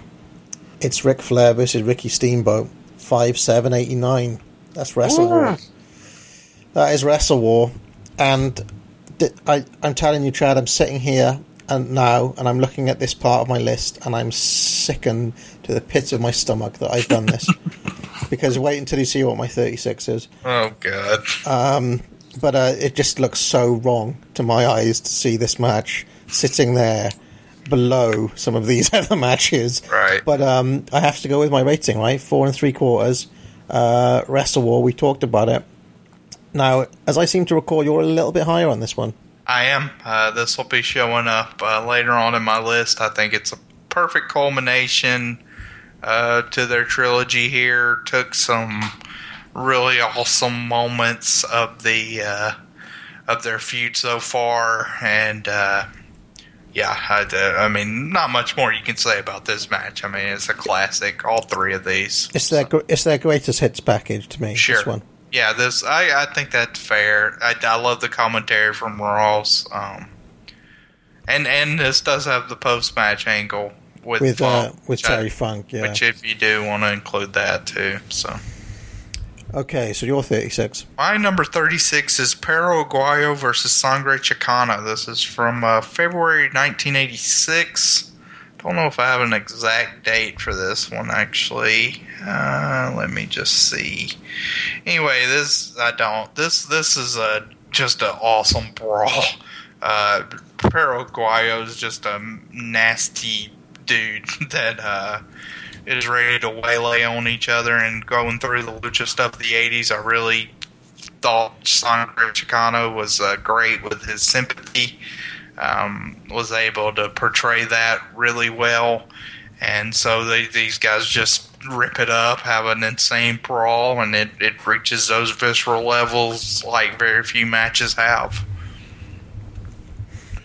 Well, uh, and that's on the Lucha set, right? Yeah, I don't think you ever made it. No, I haven't got that far. But this is one I'd like to see because this to me is uh, Chicana versus MS Uno uh, light, right, okay. but very slightly, very slightly. I mean, there's a lot of hate here, some disgusting brawling around the uh, around ringside and posts. Well, um, speaking of disgusting, Chad, my 36 is uh, John Cena versus Umaga from 12807. And the fact that that is sitting one place above a Flair Steamboat match is just absolutely ridiculous. I'm gonna ha- I'm handing in my old school for life card here at the I door. love it. I love it. Apologies to all old school fans everywhere. This. Well, I just It's a disgrace. It is absolutely a disgrace. Uh, however, is Cena versus Umaga on your list? It is, and we'll don't want to spoil it right now. It's coming up really soon, but you'll love the way it turns out on my list as well. I'll just say that. Um, do you want to talk about it a bit here, or should we? yeah, wait? we can talk about it, and then I'll just give the note. I mean, I think this is just Cena has, I think, two just absolute blowaway performances that are going to be on my uh, next what thirty five matches, and uh, and this to me is um, one of them. I mean, just the the and Umaga's amazing. I mean, the dive through the table, the uh, STL looking like it actually hurts. There's there's such a struggle in this match. Umaga's a monster. This, this is the best version of Sting versus Vader, actually, in my eyes, and I love that series. But this kind of elevated it a little more. And I watched this one live and anticipated the match, but I, I never would have thought it had been as amazing as it was. Yeah. Now, if you remember when I reviewed this, um, to uh, to the amusement of some people, uh, I reviewed uh, like a nothing match, like the Yeah, some they, match they had in. yeah, because they had one at the pay per view earlier, uh, New Year's Revolution, which I like a little bit more than you. But I mean, yeah, it's like a probably like a three star match for me, yeah. you know. And and then this one just is on another level, Some of the spots, though, the uh, blowing the monitor on the head, right? Um, but you, we have to talk about the finish, um, where it kind of like, you know, we talk about, and this is the first five star match on my. So I I guess that means this is my lowest five star match, right? Which, um, which is not to damn with faint praise. It's just that you know, five star, like anything that I give five star is obviously a match that I consider to be in that like upper upper top top tier. You know. Um, I thought uh, the the finish with the with with the choking out of Umaga and Cena kind of going over the edge and becoming like a real psychopath um, is I don't know. It's one of those great moments, and you know, different promotions can do things uh, well, and I think WWE does moments like that, even though they only come along once every five years, ten years, or whatever it does them probably better than anyone else. Um, for a match that isn't particularly WWE like. Uh, it's not a match. None of the stuff that happens in this is something that I'd associate with WWE in 2007. Um, but uh, yeah, I, I don't know. I just a very very good match, and um, it, actually a match that made me into more of a Cena believer because uh, if you know Chad, I reviewed a lot of his matches versus Jericho, versus Kevin Owens, versus. I was like, what, what are people seeing this guy? All of these matches are awful. um, and then and then this one, I was like, okay, that is a that is a phenomenal babyface performance, um, and a performance that I couldn't see, you know, somebody like Bob Backlund giving, for example. So uh, kudos to, to Cena. It puts him uh, over the top, although I'm still um, sorry to everybody for ranking it over Flair Steamboat. Well, 35, 35, I still think it's a disgrace, but anyway. 35 is uh, Sergeant Slaughter versus Iron Sheik. This is their boot camp match. This is uh, on my list higher up, yeah. It's 1984. I don't have the exact date, but uh, uh, I can give it to you. It's 6184. Okay, so so this one is. Uh, I'm I'm imagining we're getting to the alley fight at some point in time um, on your list, and and I like yep. that match a good deal, but this one to me is. Uh, pretty easily, I would say, the best match of the 80s in WWF, actually, um, even including Steamboat Savage for WrestleMania 3 for me. There's there's a lot of uh, fight and hate. That visceral, again, that visceral violence that you don't see uh, that much in that promotion as a whole, but when they do it, it really, really works and resonates. And, uh, they certainly were able to do it here. And this, this I mean, this was a great feud overall, but um, I, I, think just everything about this was worked uh, very violently. Sheik is great. You got you got Slaughter doing the blade job, Sheik biting him. Uh, there, there's just a lot of hate portrayed in this match. Yeah, it was a fantastic match, and they take it to places that you don't expect. Um, I will say though, Chad, 84 WF is more of a blood and guts promotion than you might expect. Um, even like Hogan gets uh, gets uh, color more more than you'd expect during that time period. Um, kind of early Vince Jr. era is quite kind of gritty in a in a way, um, and then it I don't know gradually gets more sanitized as time goes on. I guess, um, right. but this this is still you're right the best 80s WF match.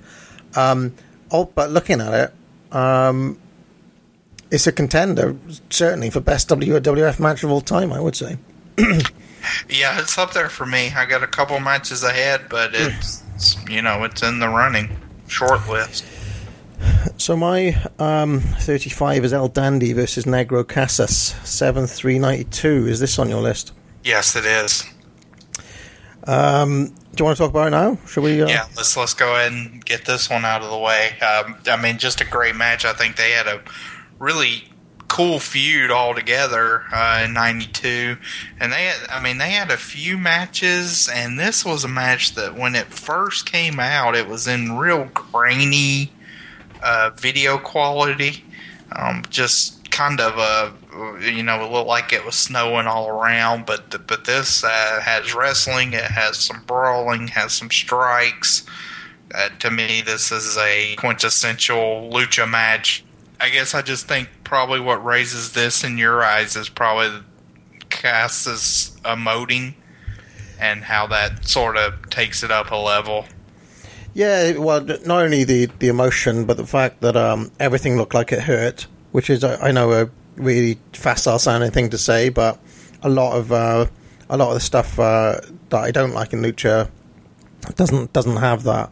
Um, and this was this was actually one match. I was literally about to say I'm never going to watch a Lucha match again when I watched this match, and it turned it round for me. In fact, very similar to that John Cena match where I was like, I'm I'm kind of going a tap out on Cena now, and the Umaga match turned it round. I was ready to tap out on Lucha forever, and I still might, by the way. um, but this uh, this match did you know it is a match for the ages. Um, the near falls, I would say, in this match really are very very effective. Um, actually had me kind of popping when I on my sofa, you know. So um, yeah, really good and c- kind of a kind of a grittiness to things as well uh, that, that I always like to see. Um, and uh, yeah, I really like it. And I don't think I'm anywhere near as high on El Dandy as you are, Chad. I think that that much is obvious. Um, but Negro Casas seems like uh, a fantastic worker to me. Here, here's what I'll say about El Dandy. I mean, I don't know with El Dandy. El Dandy, I think is interesting. Where I think if you watched all of him, you'd probably like him a good deal. Um, I mean, El Dandy's tough for me because I think he's absolutely great. I mean, in 1990, I think he was amazing, but that's just because there is certain matches I rank higher than him. But oh, how do how do I portray this without ruffling some feathers? Um, I guess of what we have on tape, if you take the peak of El Dandy from 90 to 96 and you took 35 matches from that window, to me they do compare favorably with like Jim Breaks, Right. Okay. which that's like his whole that's all we got, you know. Hmm Um, so so that's what makes it tough for me with Dandy because he does have other highlights earlier and later, but Well, I, I mean, I guess like if you raise Breaks, for example, Breaks is a guy where I sit down, match starts, and you can immediately see this guy is an absolutely world class wrestler. I do not get that with Dandy. I, d- I just don't. It's not as obvious. I don't think it doesn't smack you across the face like it does with the Jim Breaks. And I, I guess it comes down to. Guess it comes down to a big things versus little things thing again. I don't know. Um, but uh, d- d- to me, Dale Dandy seemed closer to like a Bret Hart. Um, if I was going to compare him to anybody in terms of his character, um, but maybe I need to see more to to change that view. Like, uh, would you say that a, a Bret Hart comparison would be? no, I I You know? really disagree with that. Um, I I don't know. I mean, I guess I don't know. Maybe someone that doesn't resonate, but I mean, he has this match. He has brawls. He well, he does. He to me, he just has a wide range of stuff. That's just uh, I I. I don't really get the Bret Hart. I, I, to me, he's as good a wrestler as anybody, and that's portrayed in the way he acts in the ring. Okay, don't get me wrong. I mean, Bret Hart is a good wrestler, though. It's not like saying, uh, you know, Yeah, but I, I mean, I think he's He's like Ron Bass or something. as anybody. Billy Robinson, uh, okay, Jim Breaks, Dandy. I, I think they sit together. I mean, he's someone that when I do the greatest wrestling ever, I mean, there seems to be a lot of clamoring for Bockwinkel. I love Bockwinkel, but it, it, I mean, it kind of goes to your list because as I'm going through my top 100 matches, it's almost like, well, I mean, I do like, I really do love all these El Dandy matches, and I do love El Dandy in it. So, do I really think Bockwinkel is that much better than El Dandy? Because I think when I did my first kind of brainstorming session, he was a good bit higher. I just don't know. wow. Who am I to doubt him, Chad? Yes, Somebody had to say it, didn't they? right. I mentioned Bret Hart. Uh, who's your thirty? Um, who's who's your thirty-four match? My number So- so- so- thirty-four. This is one we won't have to talk that much about. It's Ric Flair versus Ricky Steamboat Chi Town Rumble. Um, Yeah, no, that's a that's a fair bit higher on my list, Chad. Yeah, this one's uh my least favorite of the three. It's some people's favorite. I I just think um to me with these two more is better. It's one of the cases where the more they're in the ring, the more I'm engaged. I'm never bored. So this being the shortest is just kind of a victim of time and why I don't get as high as the other two. To me, it's the greatest twenty-minute main event of, in U.S. history. Uh, that's that's why I'd say it's it's it's the um, in terms of what that is. You know, main event title match, twenty minutes, top of the card, Chi-Town Rumble. So, and you have the lovely uh, the lovely finish, the big moment. You know, which kind of um, the other two lack. Um, you know, it's that you have the fairy tale Steamboat win, so that's why I'm so high on it. Um, but that you'll have to wait a fair bit before we get to that one. um, so my uh, 34 is well, Chad. It's, uh, it's those Funk Boys again. They're taking on Stan Hansen and Terry Gordy. This is 831-83. I was very high on this match when we watched it for the all um, for the All Japan 80 set. I think it finished four overall on the set for me. Uh, do you remember this match at all? Yeah, this is the uh, Terry Funk's retirement. Um, and uh, yeah, I mean it's uh, it, it, it's actually a pretty long match. I seem to remember. Like, doesn't it go like forty minutes or forty five minutes even? Well, I don't think it's that long. Um, I, I seem to remember it being pretty l- long, but uh, I you know all all four of these guys really good workers. Um, the Hansen Gordy team uh, in an early iteration there. Um, yeah, I, I don't know. I, I, I just thought it was a really really good piece of uh, really good piece of work, and uh, of course the retirement uh, deal is uh, emotional as well, Right. Um, which kind of um, you know may help to put this one over the top. Yeah, I think that I think that's sort of the the main thing for me that it has going for it is the emotion. Um, really emotional moment with the cheerleaders and Funk seeming genuine that he's retiring, uh, which of course he wasn't. But He, st- he stayed retired for what a year. I don't even think that. I think it's a few months. All right. So uh, what's your what's your thirty three? Well, yeah, you know, you had a uh, you felt kind of embarrassed that uh, Cena and Umaga was ahead of a Ric Flair Ricky Steamboat match, and my next match is Cena versus Umaga from the Royal Rumble. Unbelievable. so it's ahead of a Ricky Flair versus Ricky Steamboat match, You and should I be- promise. You should be ashamed of yourself, Chad. Hand in your card immediately. Um, okay, so we've both done it, but we chose different ma- different Steamboat Flair matches. right, Um, okay, well, that's interesting, I guess. that is little interesting. Well, my my thirty three is that uh, a match that you've just mentioned. It's the Sangre uh, Chicana versus MS One match. Um, nine twenty three eighty three. Or what did you say? MS Uno. Wow. Um, so uh, I'm guessing this is higher up on your list. oh yeah. Uh, oh, good bit. So this is a this is a brawl. Um, very well worked, very heated, good stuff. Um, do you do you want to talk about it now? Oh, I, I mean, I, I think this is one of the most visceral brawls in uh, in history. I, I think there's only one other brawl that may reach the emotive, uh, the emotion of this match, and that's Tully versus Magnum from Starcade. I don't think that's a surprise that that's the other one for me in contention. And uh, this one's just right there. The, the comeback to the setup to Sangre Chicana's first punch in the match, which he gets in the second caída, is just incredible. Where he takes a complete ass whipping, bleeding, you know, just absolutely can't get nothing going, and then he mounts this great comeback, and then we get this dramatic uh, finishing stretch where. Uh, it, it, you know, I, I, I mean, I don't necessarily think the uh, the ending was in doubt, but the way they got there was very. Uh, it felt very uh, justified that Chicana was able to vow revenge and then end up cutting this bastard's hair really at the end. Yeah, I mean the one the one thing I'll say um, why it's not any higher up than this, and I don't get me wrong, I've still given it five stars, and it's thirty three, which is pretty high.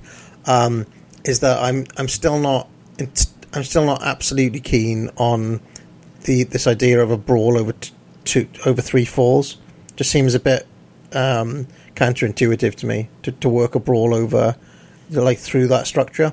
This match doesn't really suffer as a result of that, but um, it's, it's probably the thing that was at the back of my mind that put it there as opposed to being that higher. Also, I don't think I connected with it as emotionally as um, as you did, Chad. um, and uh, that probably speaks to my general disengagement with uh, with Lucha. But even through that, um, this match still spoke to me. So I guess that says something. Sure. Um, my number 32 is Misawa versus Jumbo 9 1 1990. I'm guessing this will be higher for you. Oh yeah, that's on my list. Yeah. Okay. Um, so so this is the rematch of the six eight ninety match, and it's basically Jumbo saying, you know, I'm tired of putting up with this and showing he's the boss. Uh, a, a great match. I, f- I feel like this is a more refined version of the six eight ninety match, and while it may not have the surprise ending like that match does, uh, it's it's it's longer to me. It's a lot more better executed. Misawa feels more comfortable in his role, and this is really grumpy Jumbo kind of coming out for good. Uh, kind of that he would have the rest of his career uh, or his competitive career, which I really enjoy as well. Yes, um, I uh, I love this one, Chad. Um, I love uh, Grumpy Jumbo. Well, I love Jumbo in general, but I, I especially love him during that period. And this is him just saying, "Have it." You know, I'm still around. um, don't count me out just yet. Uh, yeah, just a fantastic match, and uh, I reviewed it on the All Japan Excite series um, some time ago, so you can hear my full review there. Exactly. Um, my 32 is a match that you have had on your list already, Chad. So we don't need to talk about it. It's uh, Jim Duggan versus my man Ted DiBiase, Mm-hmm. three twenty two eighty five. Um, yeah, I mean we we we've discussed this one to death, and uh, yeah, match for the ages for me. Sure. Um, next one is one that you won't have. It's Aja Kong and Akira Hokuto versus Dynamite Kansai and Hoda. This is from uh, August 24th, 1994.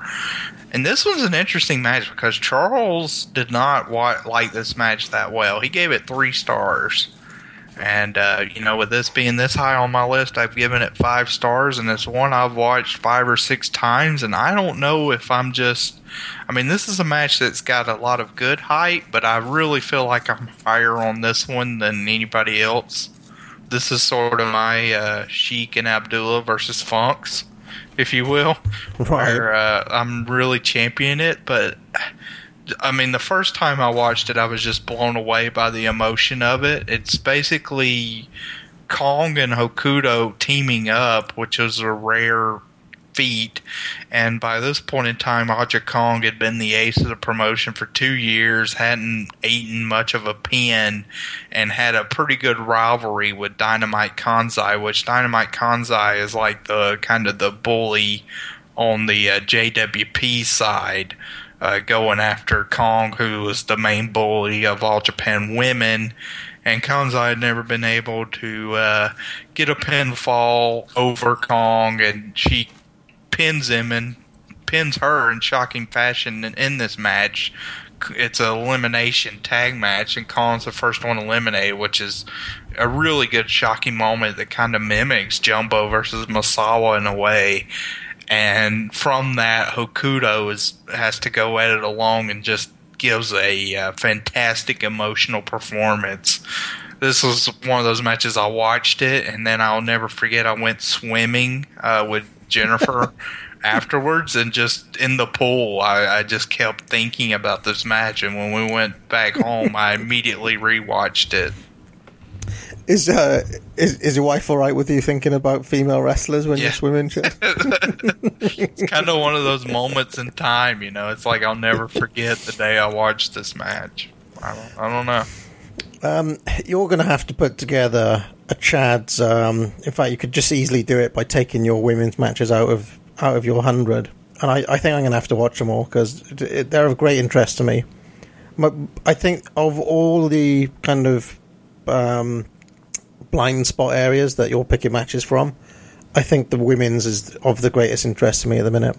Nice. Um, so my uh, 31 is Kawada and Tenryu versus Hansen and Gordy. This is from 12 16 88.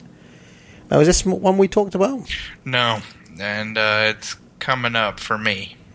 It's on your list. Okay, so this is from obviously from the Tag League in '88. Real World Tag League. Yeah. Uh, do you want to talk about it now? Yeah, sure.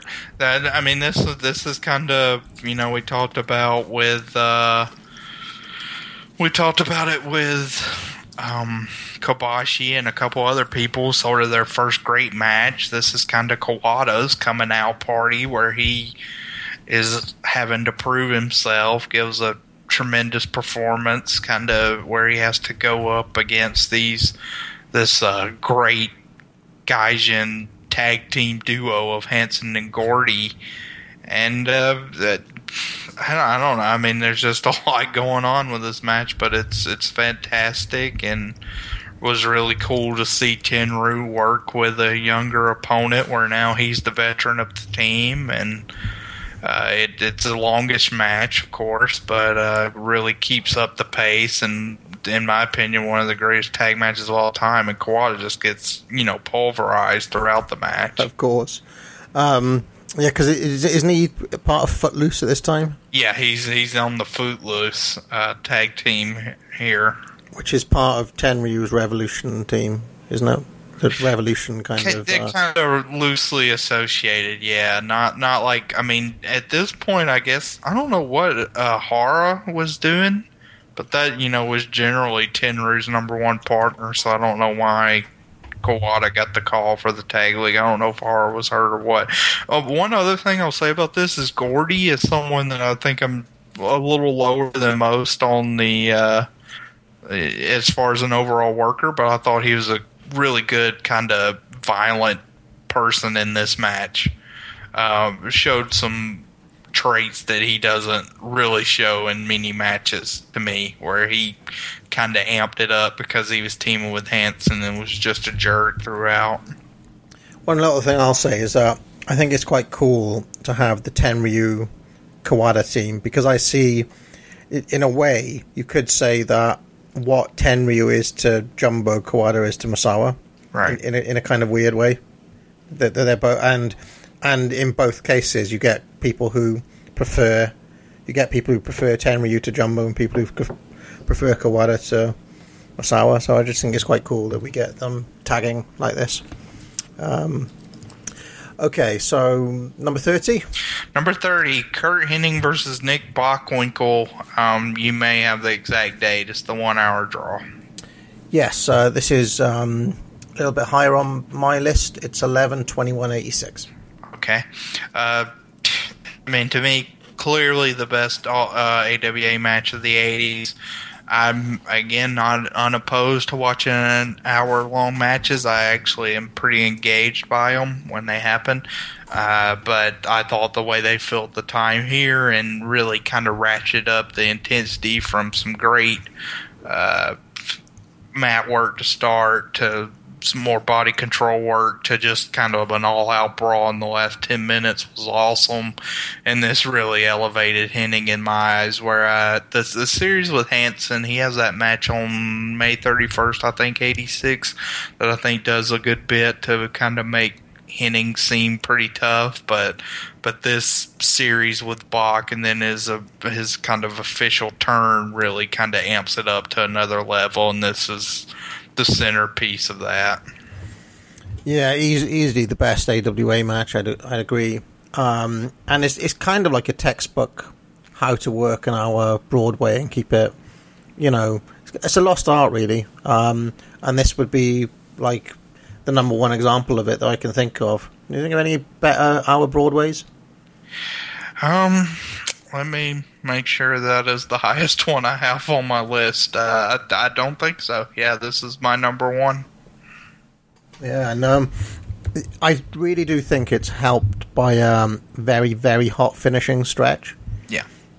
And this is something I have thought about, Chad, which is how much early kind of mat work and things, like, are there any moments during this match where you are bored, like in that first twenty minutes, say, where they're you know feeling each other out and finding their feet, or or are you consistently engaged throughout all of that, you know, uh, stuff in the early going? That, that's just a question I have about Broadways in general. Do you kind of forgive like ten minutes of kind of fat in there. Um, Or- um, I mean, in general, I think if it's a Broadway, I want it to be uh, engaging throughout. If I'm gonna rank it very highly, um, I mean, if there's ten minutes or fifteen minutes that I think is just kind of meh as the overall match, that would hurt it a pretty good deal. I would think on my overall rating. Yeah. Um, I mean, for for me, this is one of the things that makes Bockwinkel really good.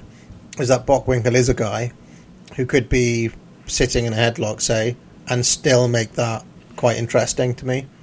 Right. Um, the way you know he grind. I mean, I had the Robinson uh, Bock match early, earlier up. It's, it's just the little things that he does um, that you know. I think things looking painful is uh, always important to me, and um, like whether he's taking it or giving it, things always seem uh, painful in a Bockwinkel match. Yeah. So um, let's. Uh, it's my number thirty now. Yeah. Yes. So my number 30 is Billy Robinson versus Jumbo Tsuruta. This is 323.77. Now, have you seen this one?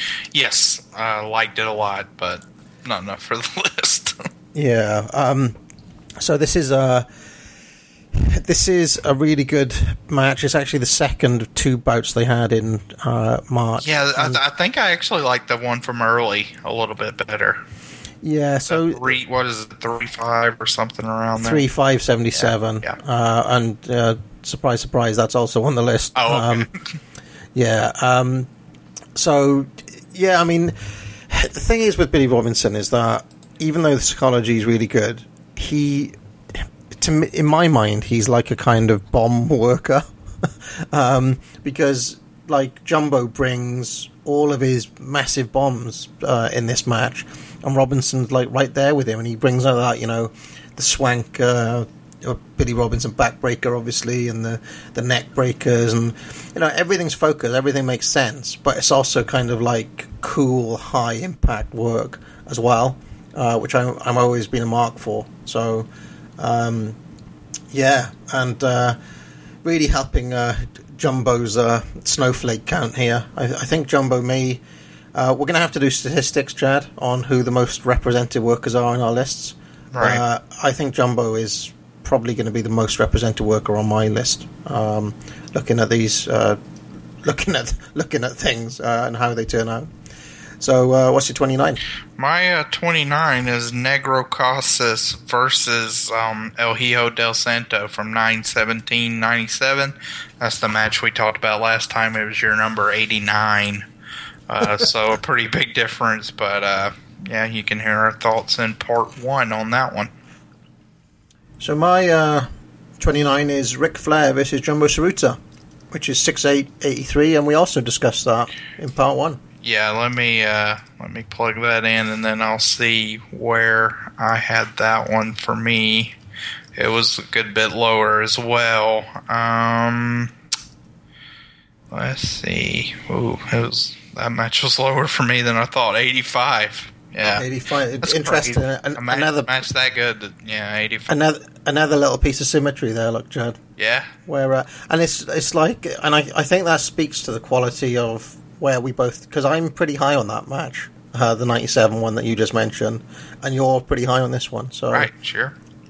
eight, it's a match being in the 80s is not a slight Oh on the match no, yeah. I mean, we're talking about eighty out of, I would guess probably five thousand. I think that's probably safe to say. Oh, at least, yeah, sure.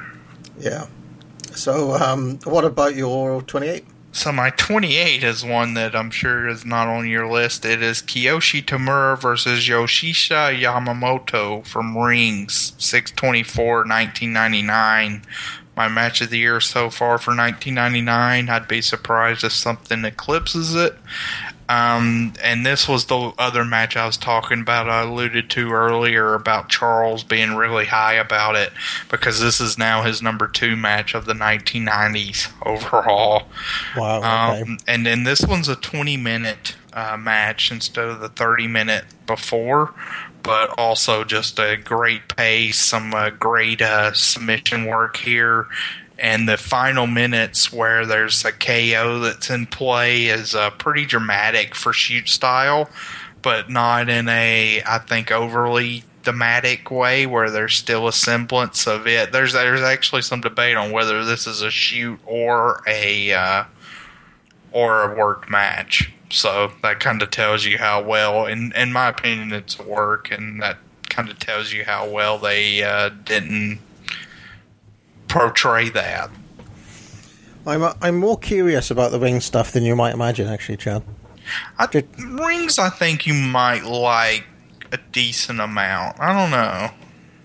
Yeah, I, I'm just I don't know the the fact that the the fact that you talked about the pace uh, at which it works, and this is the second match that you've uh, put pretty high up now. I don't know.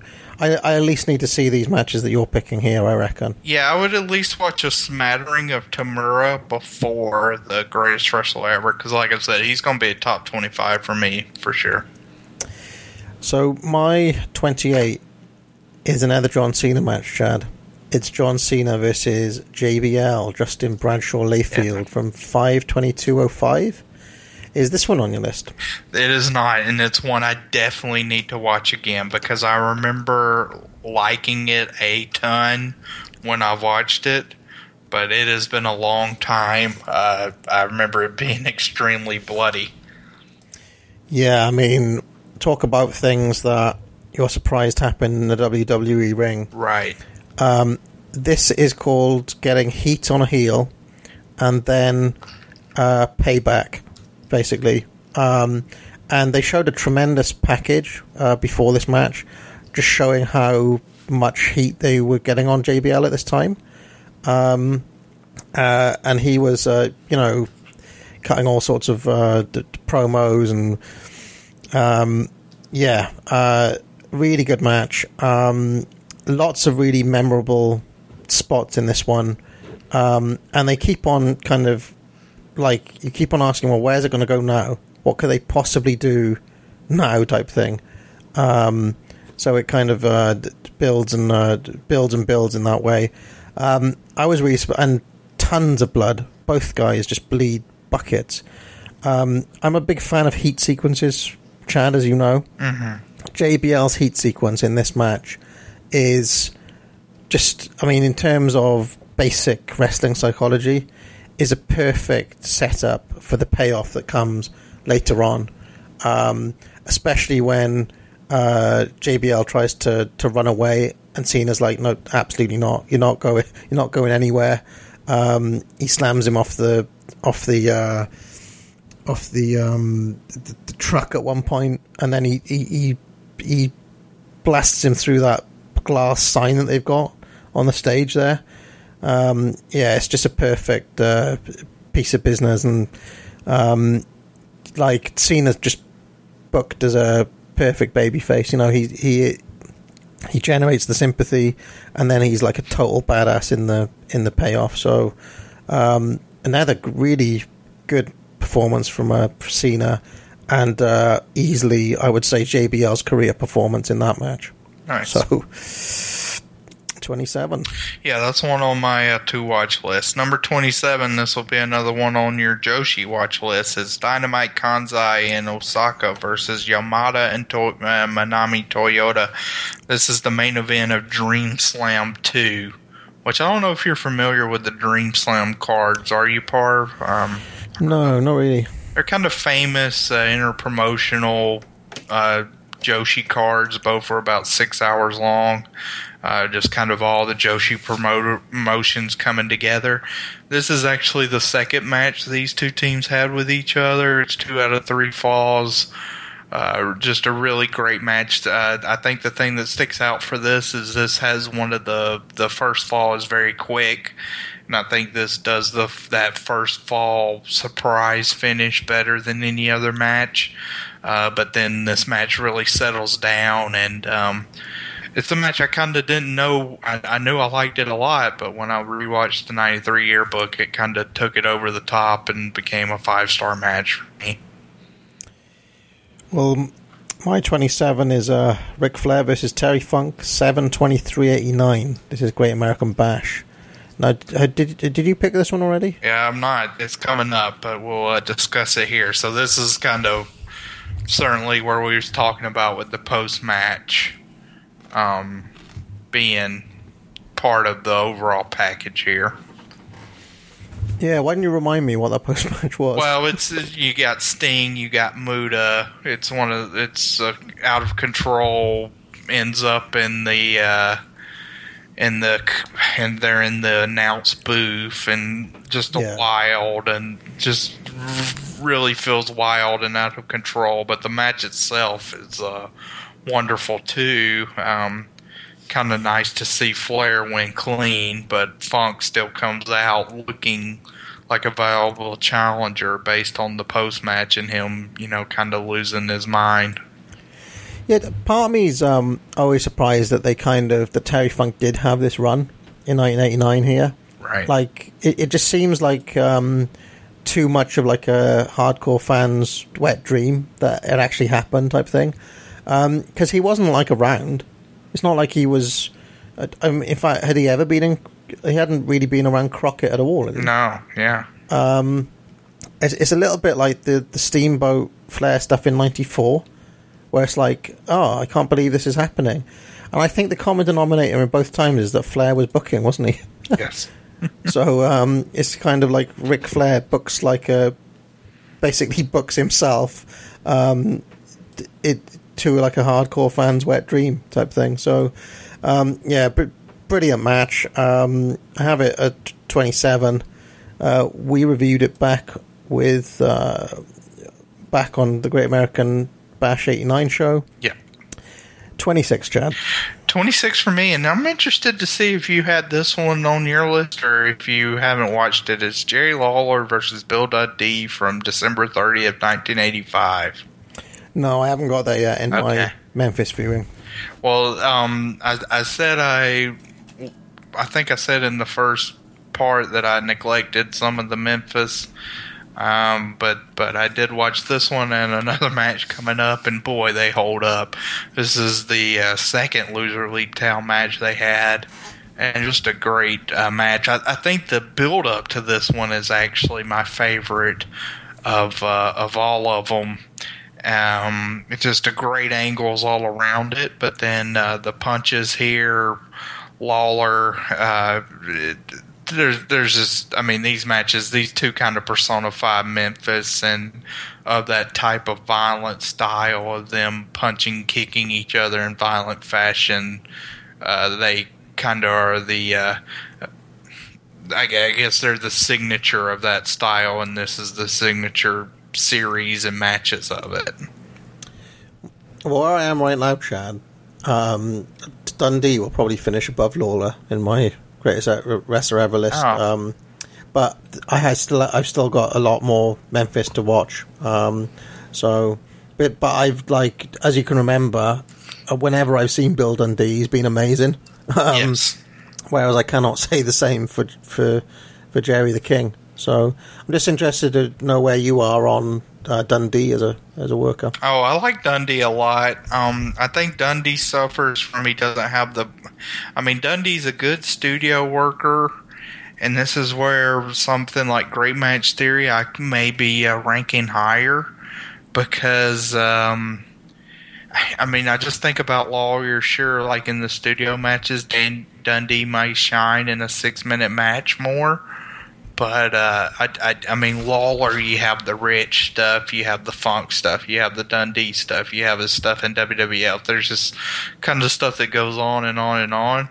And with Dundee, it's like, well, I know he's had a lot of good, you know, good matches, but it's kind of like there's Lawler's feud, feud, and then there's everything else. I mean, Lawler also has the uh, King Kong Bundy match, and I, I don't know. There's just uh, seems to be a wider uh, breadth of individuals. So my 26, Chad, and this is the first match from this feud. I think that either of us have talked about.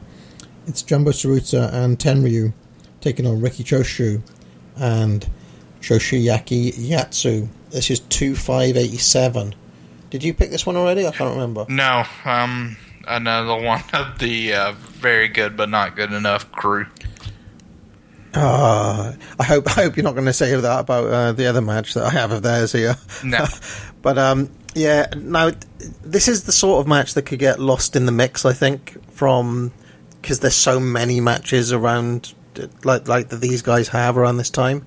Um, but a match like two five eighty seven, I th- I mean I gave it five stars, and I just think that if you watch that alone in isolation, on any other night you'd say, oh, this is one of the best matches I've ever seen, type of thing.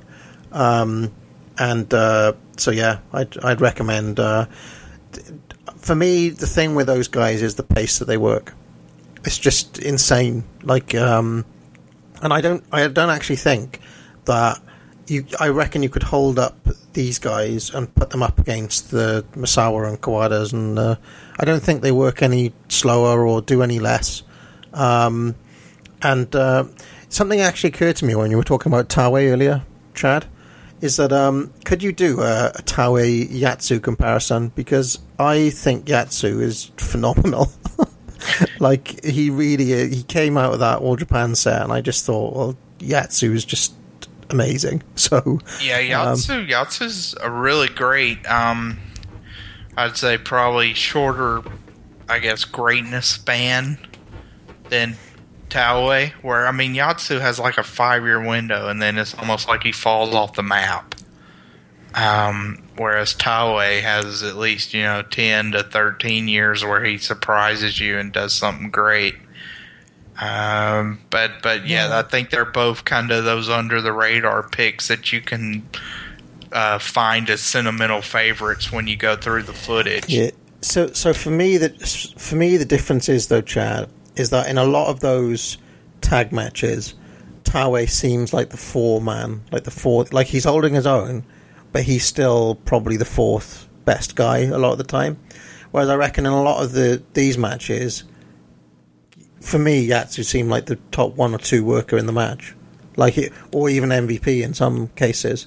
Um, that that's what, like I can't remember many tags where Taue comes out feeling like he could be the MVP Whereas for me, Yatsu's constantly in contention, and probably came like I probably came out of the set higher on him than I did on Riki Choshu, for example. Mm, yeah, that's interesting. Um, yeah, I'd probably have a slightly lower take than that. So, what's your twenty-five? My 25 is uh, Kawada and Tenryu versus Hansen and Gordy from 12 16 88. So we can. Which we've just discussed. Kind of my, that. My 25 probably going to be my most controversial pick overall. I would say it's Roman Reigns versus Brock Lesnar from three twenty nine fifteen. Chad. um, yeah, you is, are uh, going to have to turn in your old school card, which is from WrestleMania this year, isn't it? yes. Um, and you know, people were surprised at the time that I gave this five stars. I think this is still one of the most brutal matches ever to take place in a, a WWE ring. I there were moments in it where I genuinely wondered whether it was a shoot. Um, they both played hard way. I want to say. I mean, people have have conspiracy theories on that, right? Uh, right. Brock, uh, well, Brock, I I, th- I think for sure Brock bladed at least some. Yeah, but it seemed it seemed to me that Roman at least was getting bruised up by Brock in that match. Um, isn't this where he busted out the Suplex uh, City bitch yes, line? This is uh, where Suplex City bitch first uh, yeah, and debut. It was so cool then. I, I don't like I don't like them turning it into a catchphrase, obviously, but you know it's WWE, so you have to forgive them that, I guess. Um, and yeah, for me, in contention for greatest WrestleMania match of all time. The fact that it just happened this year doesn't make any difference to me. Um, yes. Now people will talk about the finish, won't they? Yes. Um, I just don't care. So how how about that for an argument? Okay. um, yeah, I, I, in fact, I actually thought it was a really smart piece of, but really smart piece of booking because you need the belt off Brock. You need, you cannot have him pinned. So it's a perfect piece of, uh, and you ultimate, and you deny the, you deny the fans the finish they want to see, thereby creating a heel. Makes perfect sense. Um, so I, I'll defend that finish from a booking point of view. Doesn't really take away from from the match either because it was that brutal and that insane that um, well there it is. I've ranked it as the 25 best match I've ever seen. So yeah, wow. Yeah, to me the finish makes sense from a uh, booking standpoint. Didn't quite work out execution wise. Um, it hasn't quite panned out to me in the uh, subsequent months, and also it, it just felt like a cop out to that type of brutal match we were seeing. So Yeah. it, it hurt it a good bit, but um, great match. What, what I'll say is though, anybody who wants to say that women's match from the was it the Sasha? Who, who who was that match again? Oh, Uh, Sasha Banks versus uh, Becky Lynch, and then Sasha I mean, Banks versus Bayley. Come on, how can people talk about a match that this match happened this year? Re- Reigns versus Lesnar. How can anybody say that either one is in, even in the same universe as this? Anyway, match uh, talking point for a different show, I guess. One one with me not on it. Do you watch pro wrestling? Do you love pro wrestling? We do too. And there's only one podcast feed that you can't miss. PWO PTBN Podcast Network. That's the pro wrestling only place to be nation podcast network. We have a host of brilliant shows dedicated to wrestling past and present. Whether it's the territories, Japan, lucha, old school or new school, we've got something for you. Get a dose of history on Exile on Bad Street with Chris Zelma. Listen to reviews of current pay-per-views on the PTBN reaction shows. Not just WWE, but New Japan, Ring of Honor, and NXT. And get your weekly update on everything else that's going on in the indies, lucha, and beyond on This Week in Wrestling. Relive WCW Supercards on Where the Big Boys Play with Parv and Chad. Join Dylan Hales and Dave Musgrave on one of the very best shows for super hardcore nerds, wrestling culture. Go deep into WWF history and discover the Bob Backlund and Bruno Sammartino eras on Titans of Wrestling. Don't miss the Pro Wrestling Super Show with Stephen Graham and Tim Livingston. You can get the full archive of Goodwill Wrestling, Good Old Will from Texas. There's tag teams back again Kelly and Marty Sleeve. Then there's the only pro wrestling game show, Brainbuster, with me, Johnny Sorrow, and a panel of great guests every time. Get them all on one feed. PWOPTBN Podcast Network. You know you want to hear it. So there it is. Uh, you heard a lot of great shows there in the break. Um, check them all out. And we are on the home stretch now, Chad. Are you excited for the last I am. one? Let's see if we can push through. Uh, may not be as in depth with some of these because we're kind of getting into your standard classics, but uh, still fun to see what ranks for us. I think. Do you want to switch up? Shall I go first? Yeah, go ahead. That'd be cool. My my 24 is the second of those Billy Robinson versus Jumbo matches. Um, 3 5 77. Um, this one a little bit less uh, bomb heavy than the, than the first one that, that I um, talked about, which is probably why you liked it a bit more, Chad. Yeah, I, I definitely like the. Uh, I guess the table setting of this one. Um, a little better. Yeah, and um, I mean, for me, um, it, if I was going to say anything, is that Jumbo in the seventies is, to me, still a world class in contention for best in the world, um, especially from seventy five onwards. As far as I can tell, Jumbo was just amazing every single bit of his career, apart from the comedy match part, which I refuse to watch. So. Um, have you ever seen any comedy match, Jumbo Chan? A little bit. It's kind of depressing in its own way. It's, sa- it's sad, you know. Just like so, I don't really want to. I don't really want to watch it, but um, like to me, for his entire like when he was able and working, he has a resume that I'd put with anybody who's ever set foot in the ring. Um, very, very likely going to be my number one um, for like. I don't actually know what could happen now to stop Jumbo being number one, and Hmm. uh, I think what you're seeing in this list is the reason why. Uh, yeah, I don't know. I don't know. I can't like how many great matches is Misawa gonna have to have to get more in my top hundred than than Jumbo is. Right. Did, did you know what I mean? And uh, Yeah, I sure. Think, I think it's the '70s stuff that helps put him over the top. It's certainly what helped put him over the top of Flair. Um, and it may even come down to we've got more Jumbo in the '70s than we've got Flair in the '70s. Right. Yeah, that's fair. So your Uh, tw- s- your My number 24 is Villano 3 versus Atlantis. This is from March 17, 2000. Uh, Mask versus Mask, two legends. Um, Oh, is that are- the same Atlantis who crops up uh, in the early 80s? Yes, same one. Um, just a great match with high emotion. Uh, very interesting in that you don't know who will win. Uh, the ending is of great. Uh, it's it's very up in the air. If you know the, sta- I mean, the stature of these two men was uh, pretty equal going into this match, and it made for a very uh, dramatic match overall with a highly emotional finish, as uh, most of the high profile mass matches are in Mexico. So I, I, this is one I think you would enjoy, Parv. Great. Well, I, I'll. Um, I, I think my priority list at the moment, Chad, is the women's first, then rings, then maybe the lucha. How about that? What about the uh, 2000 Indies? or you're done with that? S- screw that. Although I, I probably will watch um, that Joe uh, Punk match that you Joe mentioned, Punk, just, yeah. out of, just out of curiosity.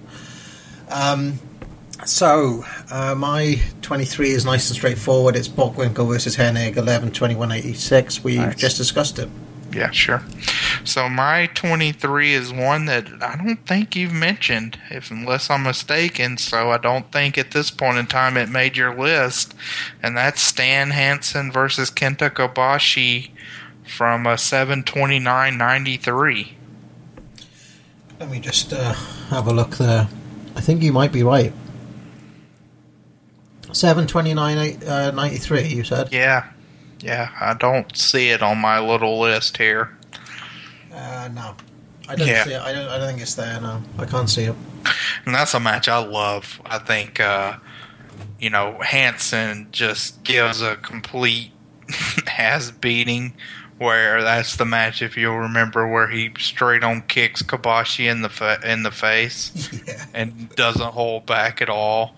And um, I love that this kind of showed to me that uh, kind of how Orton, you know, manning up against Foley, Kobashi manning up against Hansen here uh, kind of brings him to another level. The fans are behind him. Then you get the sick finish with the lariat from the top rope. Uh, kind of puts a capper on this violent spectacle. Yeah, no, I, I, I reviewed that not long ago.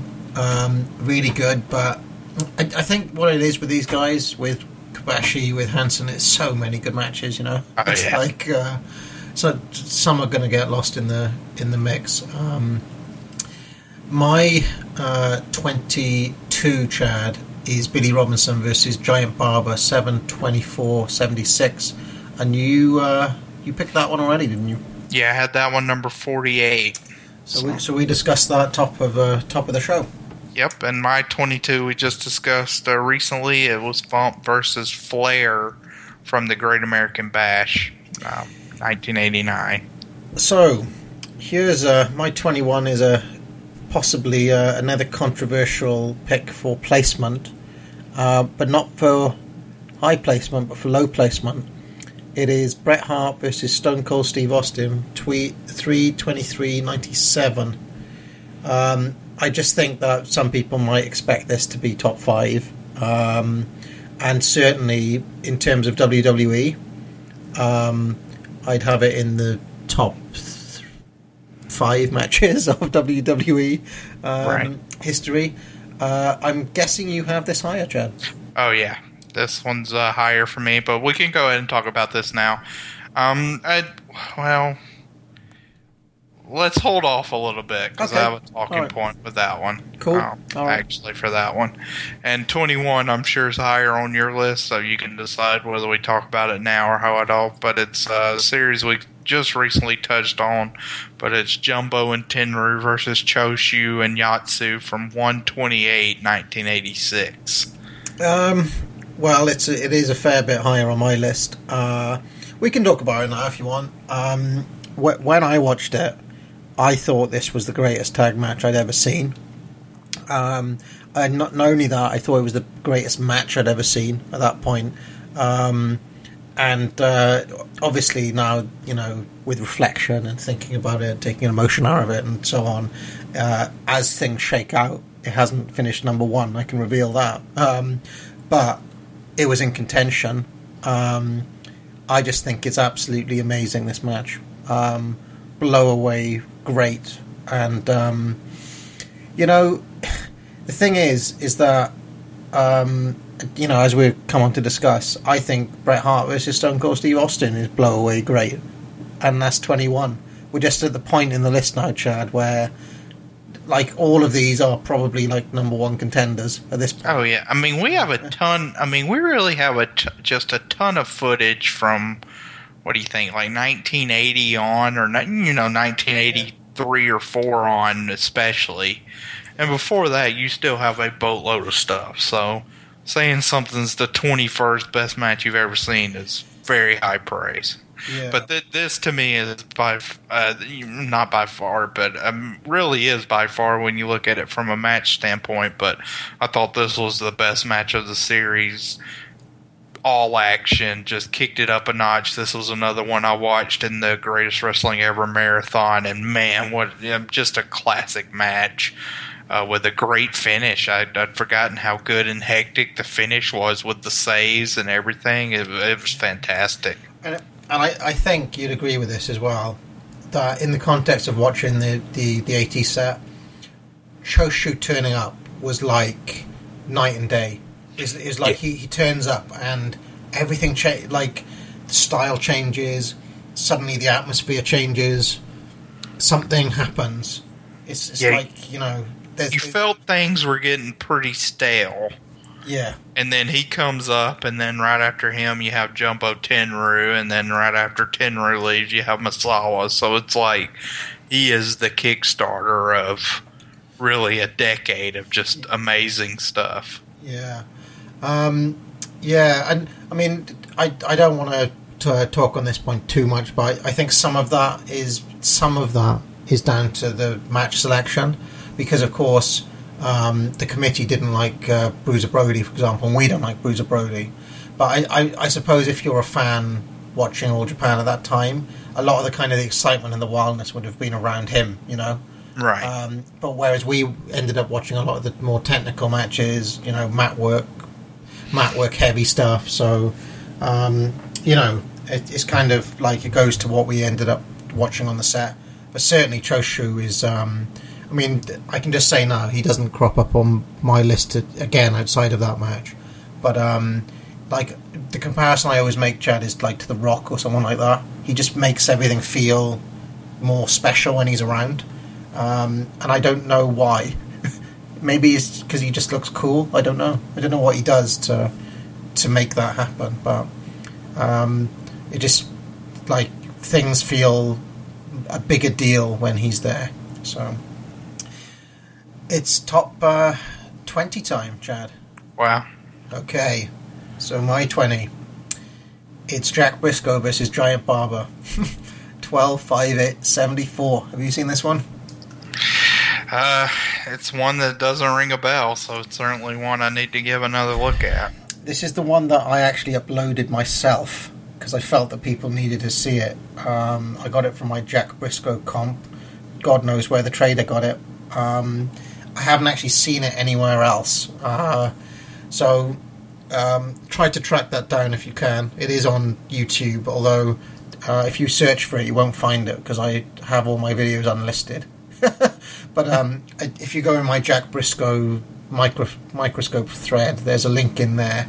Um, Well, now there's there's one on YouTube that says it's from twelve to seventy four. Yeah, so so this is like um, so basically, if you didn't know, Jack Brisco was a two-time NWA Right. champion because he dropped the belt to Baba, and this match is the return bout where Baba comes in as the champion. Okay, so so that first match, Chad, is um, The of a- switch. more is the switch, and it's more of a kind of psychological affair, if you want, um, with Brisco working as a de facto heel, although it's, it's more babyface versus babyface, to be honest. Um, although he's kind of on the back foot. Um, here, obviously, he's trying to get the belt back, and um, it's the closest thing to, uh, you know, I, for me. Um, I, I'm just having a look. This is probably aside from one other match, which uh, you know, which you know what it is, Chad, and we're going to discuss it in in a bit. Um, this is my pick for probably the match of the seventies. Um, In terms of pure wrestling, um, yeah, phenomenal all round. Uh, I was blown away by it. Other people who watched it were very high on it as well. Um, I think Pete also gave it four and three quarters. I've actually retroactively upgraded it to five stars. I gave it four and three quarters when I watched it when I reviewed it. I watched it again and thought actually comparing it to everything else I've seen in the seventies, it's probably the best match I've seen from the seventies. So um, Brisco versus Baba. What's your twenty? My number 20 is uh, match you we'll probably be talking about pretty soon too. It's uh, Misawa and Kobashi versus Kawada and Taue from 12-3-93. Um, I, I think this is just a sublime selling job by Taue. I'm mean, Taue by Kawada. Uh, Kawada is just absolutely awesome in this match um, saw Kobashi work together in harmony and systematically destroy his leg. And as good as he sold in that 12 16 88 match we talked about, he even reaches another level here. And I love Kobashi getting the pinfall over him. I think that was a smart decision. Yeah, and um, Chad, would would you agree that um, uh, Kobashi Kawada interactions in this match kind of take center stage? Yeah, I think um and and I think they had that match um in October that sold out the Budokan and I, I think that was a really important thing. I, I mean, I, I during the All Japan Excite series, you talked about how Misawa can kind of take a back seat a little bit in some of these tags. Uh, I think he does to a degree in some of them. Um, this is probably one of them where he's probably the third most important person in this match. Um, but but in this match, to me, Kawada's clearly number one. Like I'm somebody that right now has Kobashi and Misawa ahead of Kawada, but I think this is the best match Kawada ever wrestled, and he's still like a top 15 wrestler of all time in my eyes. And this is his masterpiece. Is this the all-time best uh, leg sell job? Do you think? I think so. Uh, It's up there. If if not, I, I mean, it's my number 20 match, and kind of on the basis of that. So I, I'm just thinking, what would the all-time best leg sell, sell job list look like? I want to say uh, Randy Savage is in there. yeah, Just probably. something. SummerSlam '92, maybe. um, anyway, let's uh, let's carry on. Uh, but yeah, that one is higher up on my list, uh, Chad. Um, my 19 is War Games, not 92, 91. 2 24 91. Sting, Pillman, Steiners versus Flair, Larry Zbyszko, Barry Windham, and Big Sid Vicious. Um, yeah, so obviously, I think everybody's mind goes to Sid uh, power bombing Pillman on the top of the cage and almost killing him. Yeah. Um, but I think this is pretty. It's, it's actually maybe become overrated because it's overshadowed by the other by the '92 match. Um, so it's so people don't talk about it enough. So it's a little bit underrated. I think it's a great match. I, you know, I gave it five stars when we reviewed it, Chad. Um, probably my uh, probably my favorite match of '91 that we saw. Um, yeah, take it. It's not on your list. Period. No, yeah, this one's a fringe one, another one, but uh, probably the best opening of War Games. Another match we talked about a lot, but it, it's certainly a great addition of War Games. I have no beef with it being on your list or even this high. Um, it's it's a fabulous match. What's your 19? My 19 is Flair Steamboat Wrestle War 89. So we talked about that before, and that match kind of speaks on its own anyway. Yeah, the, the the one thing I wanted to say, I just came up with this, so it could be nonsense. But what about the Chi-Town Rumble is the single, the the Clash Six is the album, and the uh, and uh, the Wrestle War is the greatest hits. Like the compilation. Yeah, nice. Um, okay, so so eighteen. Uh, that is uh, Jumbo and Yatsu versus Tenryu and Hansen from twelve six eighty nine, which I want to say you had on your list early on. Yeah, I did, but it was uh, really wow. Twelve six eighty nine. You had that one a lot higher than me. Uh, I had a ninety three. So Yeah, well, maybe that goes to part of the uh, Yatsu mark, I guess. Yeah. and uh, that's probably the last great Yatsu performance because he falls off a cliff in '90, from what I yeah, saw. I mean he's going to SWS, and he, I mean he has some good matches. Don't get me wrong, but I mean yeah, really when watching the All Japan set, Yatsu was a, a worldwide one of the best in the world, and he never that level. What did he do? He went and ate all the rice in Japan, by the looks of things. I guess. Um, okay, so 18 for you. Uh, yeah, my number 18, and I'm shocked you have this match higher than me. Um, I, I assume you do, but it's John Cena versus Brock Lesnar from Extreme Rules 2012. Well, it's funny you say that, Chad, because it's uh, literally my 17 match. Oh, nice. Okay. Perfect placement. We can talk about it.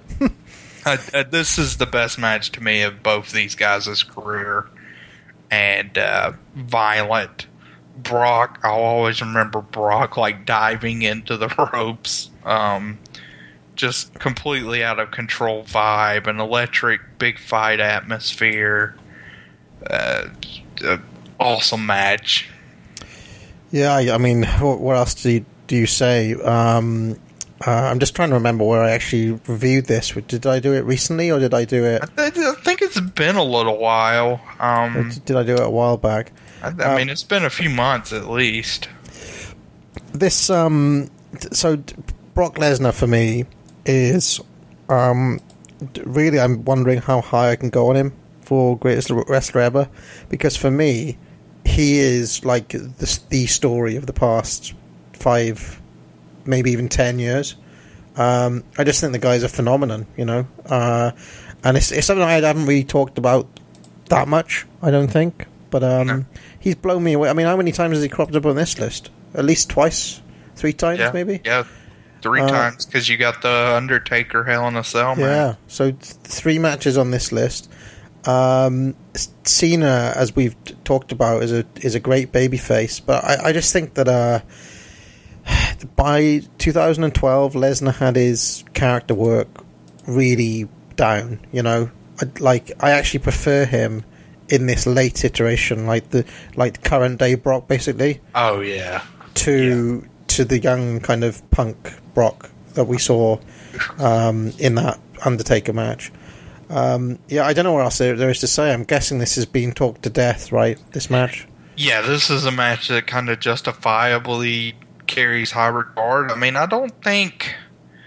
I mean, I guess how do I phrase this? I think this match, while it gets its due in some regard, it also doesn't in a weird way. Where like people rank it high, it's it's one of those matches where, um, you know, watching that top 100, like Mick Foley, Cactus Jack versus Triple H from Royal Rumble 2000 was on that list, and this match was on that list.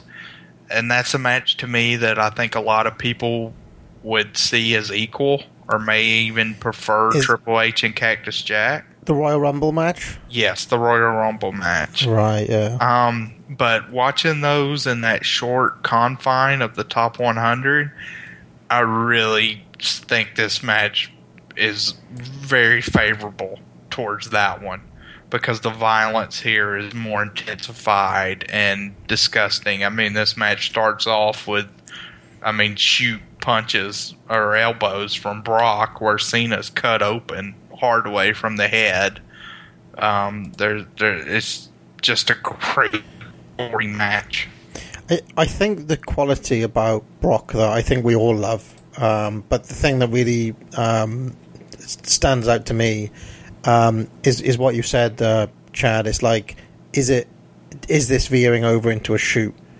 Um, and the only other guy who has that qu- quality is Vader, really, that I can think of. Right. Where it's like he's hitting them so hard, it's so insane that um, uh, you know, y- you wonder whether he's crossing a line, whether he's, whether it's, uh, you know whether he's actually hitting him. So um, yeah. Shall we? Shall we move on? Um, I think uh, the very high placement of that match uh, speaks volumes. Um, Sure. On both of our part. So it's your seventeen because that was my My seventeen. number 17 is a match we've also talked about in this Negro Casas versus El Dandy. Um, from, uh, I have a uh, 7 5 92. Seven. I said I said seven three ninety two. Maybe Seven it is. three. I, I think it's seven three. I think it is seven three. Anyway, anyway, um, Yeah, no, I mean classic match. Um, that one we we discussed it. Sure. So my sixteen. Um, now this is one that you've preempted a little bit, Chad. It's Sergeant Slaughter versus Pat Patterson, five four eighty one. Reviewed it on Titans not too long ago, and um, yeah, I mean we're getting now into matches that start to transcend wrestling, Chad. um, in fact, that Cena Brock one probably does as well. Um, this one, uh, visceral hatred.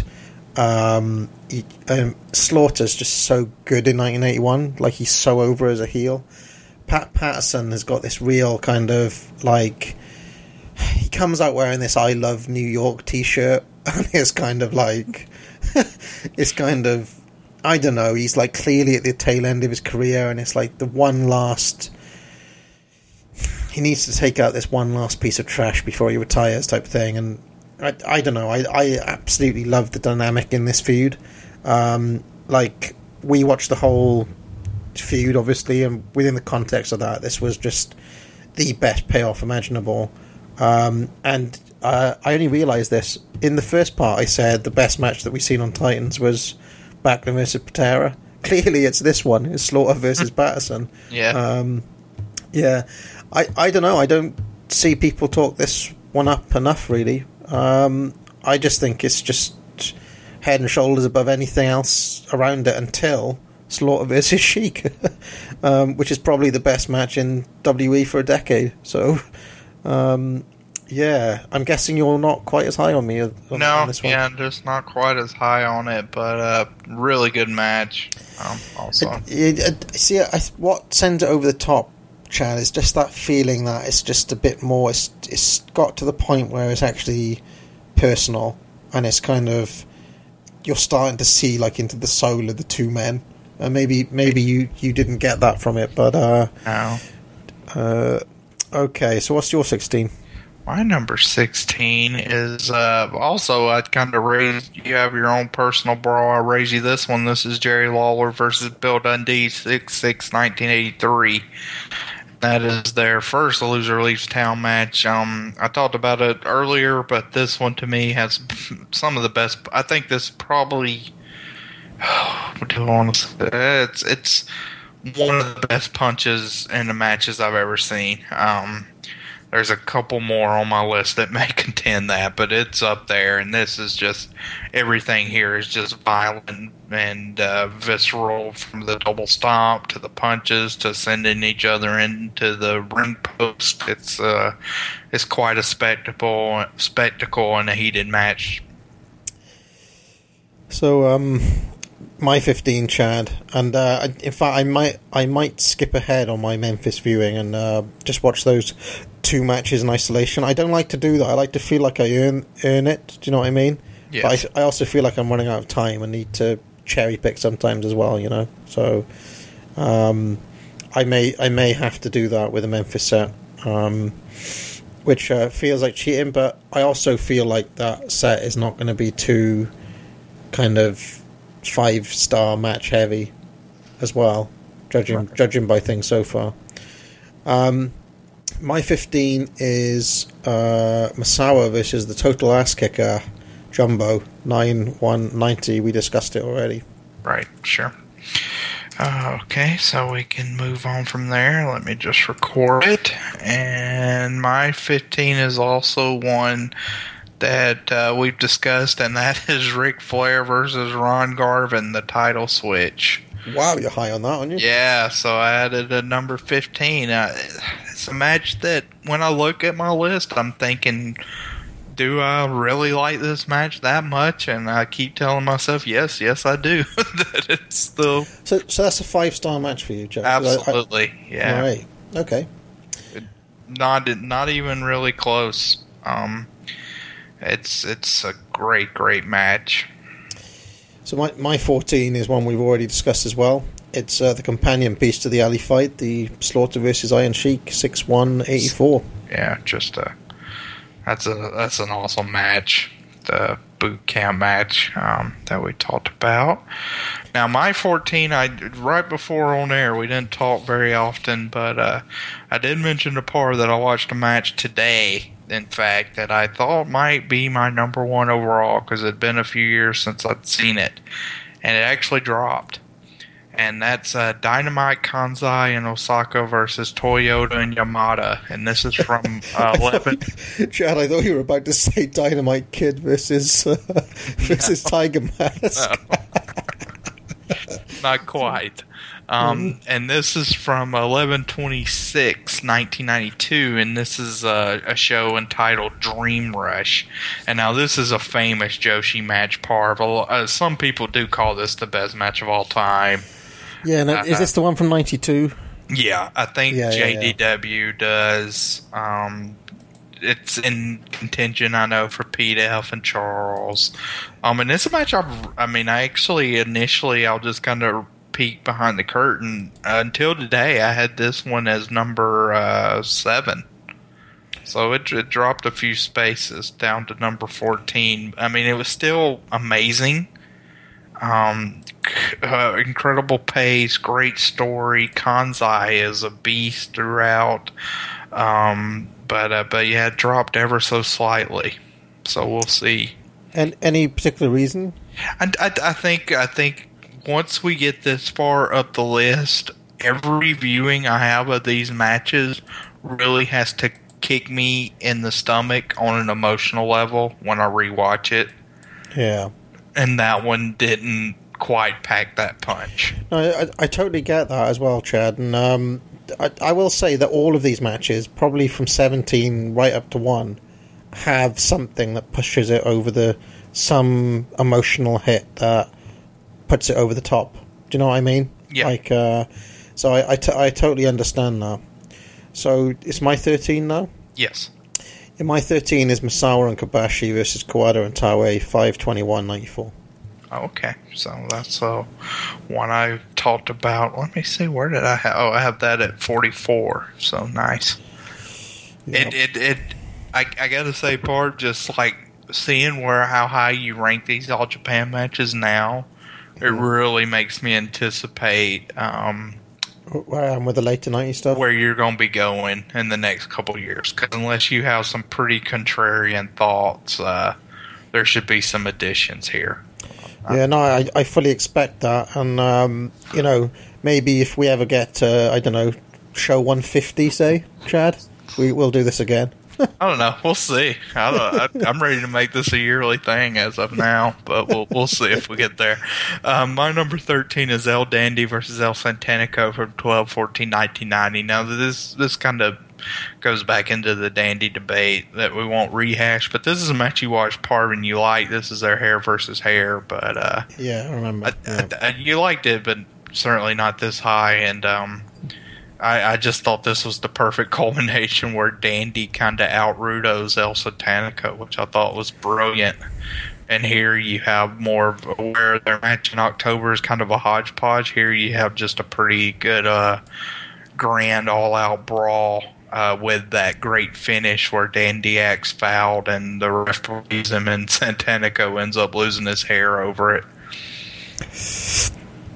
Yeah, no, it's it's uh, it's definitely one worth uh, watching. Um, I I just think, I mean, I'm starting to think, Chad, that with uh, with Lucha, that there's some. I was listening to um, Johnny P's appearance on Between the Sheets recently. Yeah, and he was talking about like how he's tried and he's tried and Lucha just doesn't like connect with him for whatever reason or stuff doesn't stay with him like for whatever reason I'm I'm a, I'm in that boat where it doesn't kind of it doesn't stick in the same way that like I've watched that match for example and I, re- I actually remember um, I can actually picture it now Um, but for whatever reason, it just doesn't doesn't kind of resonate with me. Doesn't doesn't stick in the stick in the memory as something that I'd uh, got on my way to watch again, type thing. You know. Yeah, some people are like that with Joshi too. Um, I don't know. Yeah, but I, you see, I see the, the very few Joshi matches I watched, I re- remember really liking and wanting to watch more.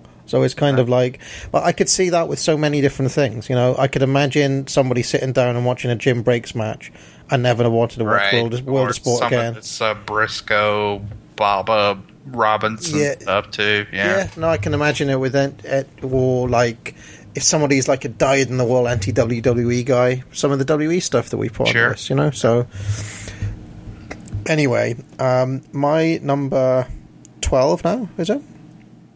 Yes, twelve is Stan Hansen versus Kawada, two twenty eight ninety three, a match that basically hit me between the eyes and Stephen Graham when we watched it for the old uh, Japan Excite series. We were both blown away by it. Um, just everything I love about wrestling in one match. I just thought it was amazing. um, and did this make your list? Period, Chad? Did, but it was uh, number 97, so we talked about it uh, about five hours ago, but it made my list. yeah. I, I I feel like both me and Stephen were higher on that match than it's typically given credit for. Yeah, th- I, I think it's a great. Most people view it as a great match, but y'all seem to have it that extra kind of oomph ahead of most people. Um, so Yeah. it's interesting. Um, my number twelve is a, another match that I thought I had really high, but I guess you had it higher, and uh, really don't have to go into it as we just did on the latest where the big boys play, but it's War Games 1992. Um, Yes, uh, no, I do have that match higher. in Uh, my opinion, pretty pretty safely the best iteration of War Games for me. Um, and I will, I, what I will say about that match, because it's right around the corner, um, is uh, is that our viewing of it, Chad, actually recatapult. If if we'd have done this, like let's say three months ago, this match probably would have been, I don't know, up in the twenties or something. But, Yeah. but the rewatch really hit home what an amazing match it was. Yeah, I was kind of. Uh, that's true because I was looking at it, and if we'd have done this, yeah, I think a few months ago, I mean, I can see it kind of being, oh, maybe like 32 around where Cena versus Umaga and Misawa versus Jumbo is for me, and now it's yeah, it's number 12. It, it was really a uh, extra. Found that extra gear and hit me emo. I think it hit me more emotionally this time than it had before, and I love the uh, thing that you brought to my attention. Part of the simplicity of the armbar being the uh, finisher there. Yeah, everybody firing on all cylinders uh, as well. You, you don't get that feeling too often where everybody's on the top of their game, No. even uh, even Nikita Koloff. um, so uh, my uh, number eleven is a match that I think you had at like something ridiculous in '95 or something. Bret Hart versus Owen Hart. I knew you were going to say that match. I already had it down there. I had it at 66. 60s fucking Yeah. sorry for the cursing uh, Brad's kids but because you know he was saying we don't often swear Yeah. yeah but uh, come on Chad well, it's 66, it's still Yeah.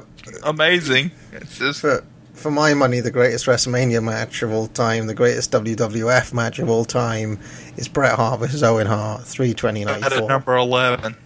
number 11 yeah Well, I I cannot believe we did not know each other's list, but we have some great symmetry because my number 11 is Bret Hart versus Steve Austin, WrestleMania 13. well there it is okay My money, the uh, best WrestleMania match of all time, and for my money, the best WWF match of all time. well we, we talked about the brother stuff I think last time so why didn't you talk about why didn't you give your talking points for this uh, Austin match Um, I, I, I mean, the end is so iconic. Um, it's a moment in time when you think about visuals of really wrestling history where. I, I mean, to me, this is like if you piled on a five star match to win Hogan beat the Iron Sheik. Um, where you get that iconic moment, but there's such an amazing match ahead of it with the violence, uh, with the submissions, the, the this feud as a whole. Um, and and I do like the Survivor Series match between these two. I do need to rewatch it, and I will when I go through the yearbook. Is that on your list, Chad? It is not on my list, so take that, Stephen Graham. Take that, Grimace, loser. Um, but uh, Sorry, I had to get that in. I, I uh, almost trolled you and put that as my number one just by a surprise, but no. Um, but yeah, this this just everything on this one. I mean, that's a pretty dreadful show. Besides this, and this is right when WWF you can see is turning the corner, because the early portions of '97 it's still pretty clear to me that WCW's by far ahead with the NWO angle. And it's only right around this point when the USA versus Canada stuff really ramps up that uh, it becomes competitive, and then uh, WWF ends up taking over for a little bit in the summer. Now, uh, do you remember when I was talking about the visuals with that Cena Umaga match? Right. Um, I, I think this is obviously like the number one visuals of all time, isn't it? Yeah, The, uh, I, I think so. The bloody, um, Yeah. him passing out and the sharpshooter. I mean, I imagine WWE have shown it again and again and again. Uh, yeah, that and probably Foley, Hogan slamming Andre, this, and I'd say Fo- Foley flying off the cage are your top three emotional moments. Maybe also they always show Jimmy Jimmy Jimmy Snooker. Snuka Superfly Splash is up there. Probably won't be showing that too much lately, but uh, yeah, for a time. Um, okay, top now ten the top time. ten. So that means neither one of us had a WWF match in the top ten. So No, that Summer, was uh, you are turning off your uh, iPod as we speak, but number 11's nothing to be ashamed about. Hey, this is the WCW podcast. I mean, what yeah, that's true. That's true. Actually, and technically, since War Games is out for me, there's no WCW match in my top 10 either. Yeah, well, there must be. Well, I mean, the, not WCW. Well, if you want to call it NWA, Right, yeah, I right. guess. All right. Technicality. Well, uh, my number 10, pretty straightforward. It's just Chi-Town Rumble, Flair Steamboat, 22089. Like I said, the best 20 minute main event match in US history. So, And I'm guessing my number 10 will have to be higher on your list. Uh, it's Tenryu versus Jumbo, 6589. yes, it is. And uh, if you don't mind, uh, we c- can we hold off on that one? Sure. So, so my number nine is um, and Kawada versus Misawa and Kobashi, 12 3 93. Oh, yep, yep. So that's one we just talked about. And then I have another famous All Japan tag that you haven't got to yet, Parv. Is Misawa and Akiyama versus Taue and Kawada.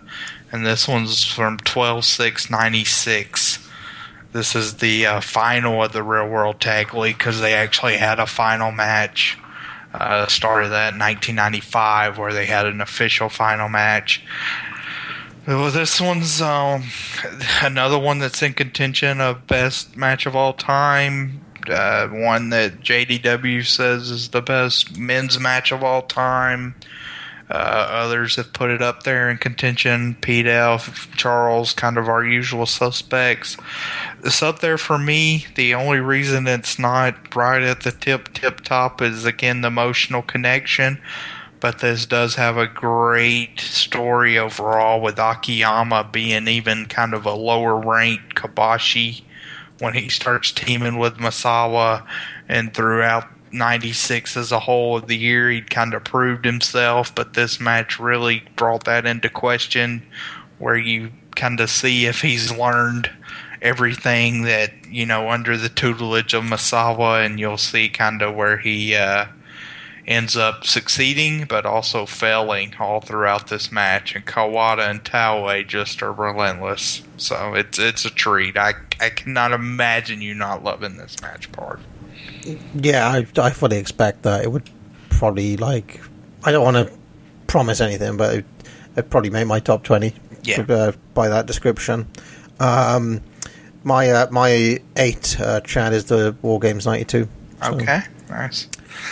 Um, so my number uh, eight is Akira Hokuto versus Shinobu Shinobu Kandori. For this is from Dream Slam One, uh, four twelve four two ninety three. Um, this this is basically, I mean, in some ways, this is Magnum Tully for women. Uh, there's there's some insane hate here. There's a tombstone on the table where uh, Hokuto's head makes an indent in the table, and then she's bleeding. There's some brilliant arm work. There's pure hatred between these two women, and uh, it's a delight to watch. kind of, um, uh, two uh, uh, Kandori hadn't been pinned in years, and she was an outsider coming in um, versus an All Japan woman's wrestler. Uh, so great storyline, a match that's enriched every time I watch it. Beautiful wrestling match. Yeah, and I have to say, Chad, I'm a little bit blown away by how high you are on uh, some of these women's matches. You know, they're they're right up here. So Yeah. uh, I guess it must they they have to be good because uh, you know even though we have our disagreements, Chad, I do think we align more often than not. You know. I'm interested with this. If I do do the Joshi stuff though, because I can see you uh, not digging it. Also, Okay, well let's uh, let's see. All right, Ch- Chad, you there? Hold on. okay. Yeah, I can hear you again. Okay, so the 12-6-96 tag match, like I said, I can't see you not liking that one. This one, I think you would like this match, but almost how with Dandy Satanico, you know, you think it's very good, but, you know, kind of, wow, Mm. somebody else thinks it's that good. Possibly you'd be like that for uh, this one. Yeah. Okay. Well, I can't. Uh, it's hard to. I can't predict myself, and uh, Right. so. Um, but yeah, I think I. Well, as soon as I have like a spare weekend, I'm gonna dig into the Joshi. I reckon, um, and hopefully that dude will put some uh, on the uh, on the marathon. Yeah. What's his name? Sai. Sai. I, I, Yeah. yeah. I, there should be because all that is available on YouTube. So Well, my number seven, Chad, is number Misawa. this is your number eight, right? Or what's your number Yeah. eight? My number eight was the War Games Oh, 92. yeah, War Games night two. My number seven is Misawa Kawada and Kobashi versus Jumbo Taue and Fuchi for 2091. Greatest six man match of all time for me.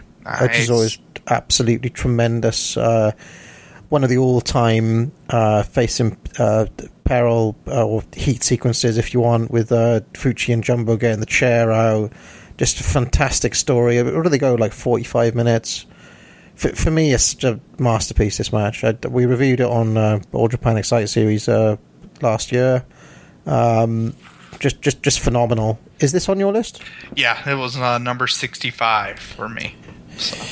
Yeah, incorrect.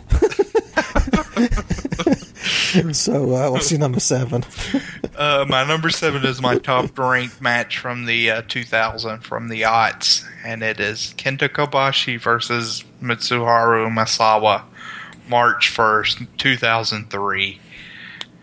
Um, this this match, I'm I'm getting kind of chills actually thinking about this match part. It, it's a it's a changing of the guard, and I've never seen that done as well as this match. It is someone passing the torch. I mean, when Misawa beat Jumbo, that was a surprise. Jumbo was still the man uh, until he had the uh, the hepatitis, and then Misawa never actually beat him. You know, to become the man. In wrestling history, I don't think there's that many points in time where you can see a physical match where someone really becomes the man. Um, and this match is it.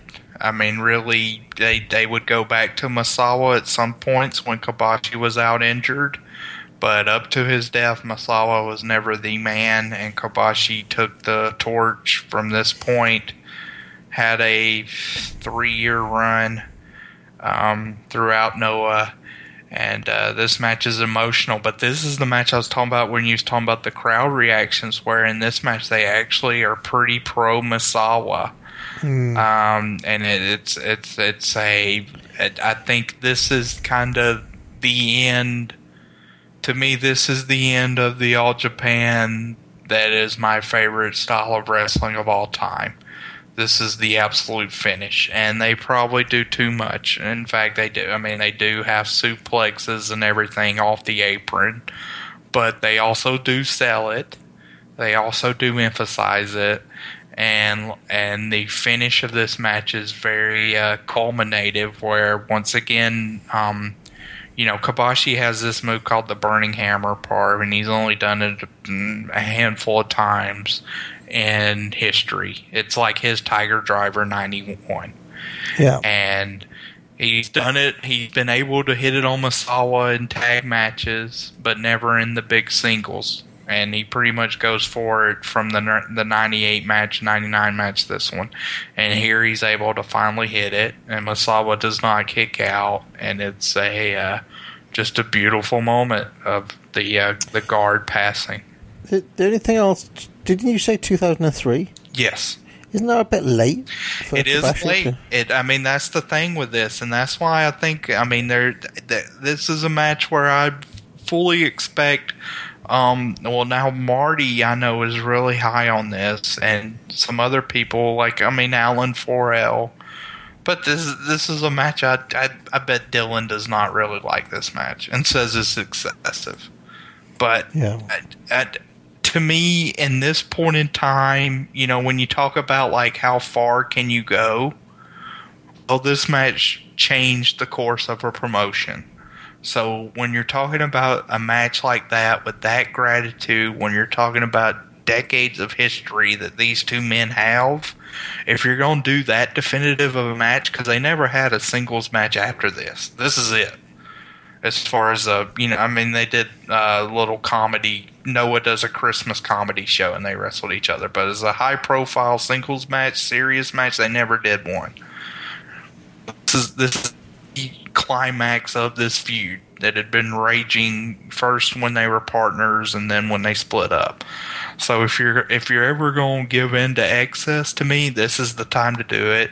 And i didn't think it was reckless. Like i said i think they sold it and uh, you know, I talked about going swimming with the Joshi tag earlier. This was another one where I uh, I was on my way to work and I was decided to watch this match and I didn't realize how long it was. And this is a match that I ended up late for work because not only did I watch the match, but I sat and reflected on it for like ten minutes after it happened. So when I, Did you? Was your boss like? well, uh, they they asked me what happened, and I had to like lie and make up some like card trouble, but it was really this match. that's really funny. Yeah. Why you? Why you late for work, Chad? Uh, I was reflecting on uh, Misawa versus uh, Kobashi from uh, 2003. But this is, I, I, I, I do think Parv once you once you finish the All Japan Excite series, you know, last time I said you definitely should extend it to that Misawa versus Akiyama match, which I was glad some people champion that in our pro wrestling only thread. But uh, I would give this match a look too, because this is really the true end of uh, the four pillars for me. All right, well, I, I surely will. Um, and uh, yeah, okay. Well, my number six is actually a match that we've already discussed, Chad. It's uh, the Jumbo Tenryu versus Choshu Yatsu tag from 128 to 86. So uh, it's on to you. You're number six. My number six is a match we've also discussed is Sangre Chicana versus MS1 um, from Wow, you're high on that. 1983. Yeah, I, I think this is one of the greatest brawls of all time. Um, again, I, I said about Kandori versus Hokuto that there's uh, kind of hate there that's only equaled in uh, Magnum Tully, and that's that's here as well for me. Um, yeah, my, my this is my highest lucha match of all time. Okay. Um, well, are you ready for this, Chad? It's my number five. All right. You've been waiting for it. It's, uh, of course, Der- Dory Funk Jr., Terry Funk versus the Sheik and Abdullah the Butcher, 9 1978. I'd actually forgotten about this, and I cannot believe it's number five. No, you knew this was coming, and I don't know. I still, you see, to me, I don't know why you're laughing because I think this match. I mean, you talk about things that transcend wrestling, things that become personal, things that are at a Magnum and Tully level type thing. To me, this has everything. This match, it, it has like insane heat. Um, the, I mean, this is the match I was referring to earlier with the post match, where Oh yeah, yeah. so I mean, wh- what hap- what happened is is that in the storyline, Abdullah had kind of attacked Terry Funk's arm, um, and then obviously in this match they come out cheating, doing all their usual bullshit, you know, t- t- the foreign object stuff, etc. And Terry gets uh, injured at some point, and Dory. In fact, they did this quite a lot, where Dory goes two on one, um, and uh, Terry's kind of out on the floor injured type thing something happens in this match, and Dory just kind of snaps. And uh, you know, you, you know, whatever you say about Dory, you can say that he's not a very emotional guy, um, which is an understatement. Uh, he very rarely loses his temper. He was his whole deal was being cool and calm and not giving anything away. Here, he just goes absolutely insane, um, and starts beating on Sheik to the point where it seems like he he's actually going to kill him. Like he's he's smashing him in the in like he's beating him and beating him. He goes and gets the actual ring bell, um, and like you almost get a moment where you even feel like i if the Sheik wasn't so evil, you might even start feeling sorry for him because he, he like he's literally like this is going to be murder. You know, you, you expect the police to show up because D- Dory has hit this point where he is like he's lost it. You know, he's he, this is completely psychopathic in a way that you don't really see ever. I would say I can't remember seeing a, a freak out like this in um, in any of the matches we've we've talked about. The closest would probably be maybe Cena in that JBL match. Yeah, and Uh, I, I guess for Dory, probably the closest he ever came was when he brawled with uh, Brody in like '81, right? Yeah, probably probably that. Like Brody also brings that out in him, um, and then Dory like starts beating on the the Sheik's uh, hand, like tr- like he's literally trying to break his. He's beating on it with a bell. He's smashing it with a with his fist. Like hundreds of young boys are coming in, and he's like beat like throwing referees out of the ring. Uh, Dory, like Abdullah and Terry are um, you know, back up and brawling with. I don't know. It's absolute chaos. Hand, like loads of people around, and the Sheik is like he's kind of completely broken by the end of this. Like he, he he's got his hand almost like a claw, if you can imagine, and um, there are these kind of moments where he's like, even though he's defeated, even though he's broken, the Sheik just hates the Funk so much that he's still, he's still, despite everything, trying to, trying to get back there. And th- anyway, for me, this whole, this whole deal, um, is like, well, I mean, I've put it number five in my uh, list here. I think it's one of the greatest things ever in wrestling history, and is uh, much slept on because people tend to talk about that 79 match more than this one if they do talk about this um, uh, feud at all. Uh, so there it is. I've I've said I've said my piece, Chad.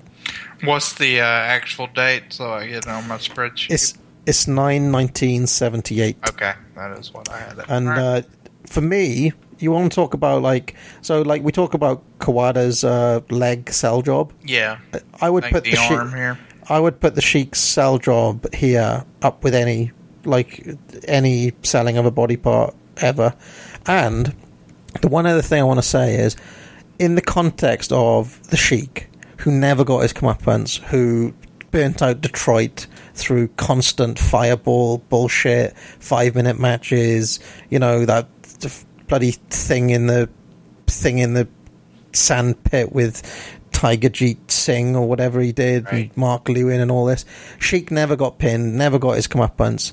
This is like the ultimate payoff for all of that. I mean, I, even though that's not how it's book type thing, that you could see it as a symbolic kind of like ultimate evil comes up against retribution finally, and it takes somebody who's usually calm like Dory snapping and seeing red in order to to bring it about type thing. So there it is. Well, there you have it. Um, so that means that coming out of the way, I now know your top four. I'm fairly confident, but I don't know the order, so that'll be interesting. All right, so uh, my number five is uh, a match we've talked about, we've referenced quite a bit, and it's Magnum versus Tully. I quit Starcade 1985. Uh, a, a match that kind of makes me queasy still watching it. We've talked about it, but it reaches an emotional level that uh, you just don't see in wrestling. I mean, there's some visceral, crazy, violent. It's, it's animalistic almost. It's it's a Yeah. weird level. and you you you what I want to say is that you see into their souls, you know, you, Right. and and you kind of like uh, feel the humiliation of Tully. You feel like you know, Yeah, you almost feel sorry for him until you remember how Yeah. much of a jerk he is. It's, yeah, that's and the- I mean, like uh, I'm a little bit surprised that the match is that low. Actually, Chad, I think five is a slightly low rating for it. Um, but uh, I just want I don't want to harp on uh, the the the. But given that we have both of these matches at five, uh, I feel exactly that same thing that you said for Tully for the Sheik in that whole funk steel. I think it gets to that kind of level where it's actually humiliate like he's been humiliated and he's been through it type thing. Um, I think it has the same thing, which is why I'm so high on that match as well. Um, my Magnum Tully is a little bit higher, as you'll see.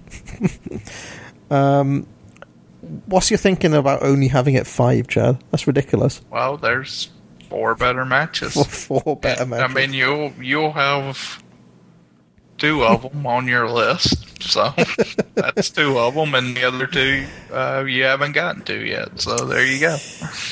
Well, my my number four is Misawa versus Kawada six three ninety four. Okay, and my number four is Misawa versus Kawada, six three ninety four. What about that? Yes. Now, would you say it's slightly controversial having that at four? Um. Yeah, possibly. I mean, I I, I think you, we, we talked about earlier if we did like a list with a lot of people doing their top 100, um, that that that would we get the same results?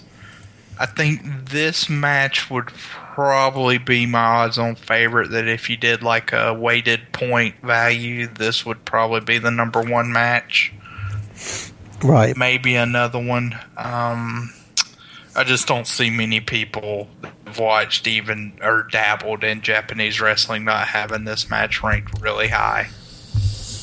So, Tiger Driver ninety one. Yeah. Um, I don't know. I reviewed this pretty recently on the All Japan Excite uh, series, where obviously we both gave it five stars. It is one of the best matches of all time. Um, all the work is superb. The finish is just oh my god, holy shit! You know. Um, I don't know. Just a, just a great match. Do you have anything to add, Chad? No, I mean, I, I, I do think it gets enriched. I mean, this is a match where at this point now I've seen it eight, nine, ten times, and it doesn't lose anything on any viewing. And I think that really helps it helps propel it for me. Um, So I was able to predict it as your number four. So let's see if I can get your top three in the correct order. it's a mini game here. My uh, well, my three is Magnum Tully. Oh yes, I got that one right too. Awesome! I'm so excited. what's what's your, what's your number three? Well, then? I, I guess I guess we got to talk about this now, and uh, well, I guess we you can decide because my number three is Ric Flair versus Ricky Steamboat Clash of Oh. the Champions six. Unbelievable. Chad, I feel like you've betrayed me. you know, I, we, I mean, we reviewed this match at length. I think our review of this match is almost as long as the match itself, Chad. Yeah, yeah. Probably Um, our favorite match review I think we've done, where we really Yeah. went in depth. Um, awesome match, and for both of us, our favorite of the trilogy. Um, I don't, I don't, I get, you know, of course, there's a lot of different opinions, but I just 55 minutes, I always felt engaged. You- come to see the whole spectrum to me of Flair as a as a wrestler um, throughout his career, and Steamboat certainly no slouch either. So amazing. Yeah. I I think the thing that isn't isn't commented on enough is the fact that it's worked like a sprint and it goes as long as it does. Right. And they never let up. They never let up for a second. Sixteen elbow drops. Um, anyway, what's your uh, what's your number uh, two? Oh no, it's my turn for number two, isn't it? Yeah. Chad. Me? I can, I can now. Okay. Yeah. So I'm crossing my fingers to see if I got this order right. I'm thinking I mixed them up. No, my number two is Jumbo versus Tenryu, six five eighty nine. Yeah, so I reversed it. So I guess you can go ahead and reveal that. Uh, Oh, obviously my number one Yeah. is Flair versus Steamboat from Clash Six. all right. So uh, talk about Tenryu versus Jumbo. Do you want to kind of compare these? Both from 1989. Yeah, both from 1989, both signature feuds, I would say. Um, Jumbo Tenryu is all about a long storyline paying off through um, them being tag partners, um, then through Tenryu kind of turning on Jumbo, being like, and it's a clash of ideologies, a clash of values. You know, Jumbo stands for the traditions of all Japan. He's like the he's he's the ace, he's Baba's boy, he's the golden boy type thing. Tenryu is the you know, he's don't forget, Tenryu is like a year older than Jumbo, right? So it's not like a so it's like kind of the rebel versus the versus the kind of kid who's told what Yeah. does does as he's told type thing. Right. Um, and um, it, like the dynamic is so amazing between those two. I just love the sheer kind of contempt that Tenryu has for Jumbo, and Jumbo's just utter kind of like he's just so affronted by Tenryu's disrespect. Um, I don't know. It, it it probably speaks to Japanese culture in a way in ways that even we like we don't understand, even though we have this understanding of Japanese wrestling. Um, and for me, is one of the perfect uh, blow off matches uh, in a in a feud. Um, amazing result uh, to it as well. Um, kind of a pity that Tenryu had to leave. Um, in a way, uh, but I guess in another way, um, we wouldn't get a lot of the Misawa stuff if he if he'd stayed. I guess. Um, so, yeah, for me, I was a little bit surprised that you weren't higher on it, Chad. Um, Yeah, I, I mean, I added it 10.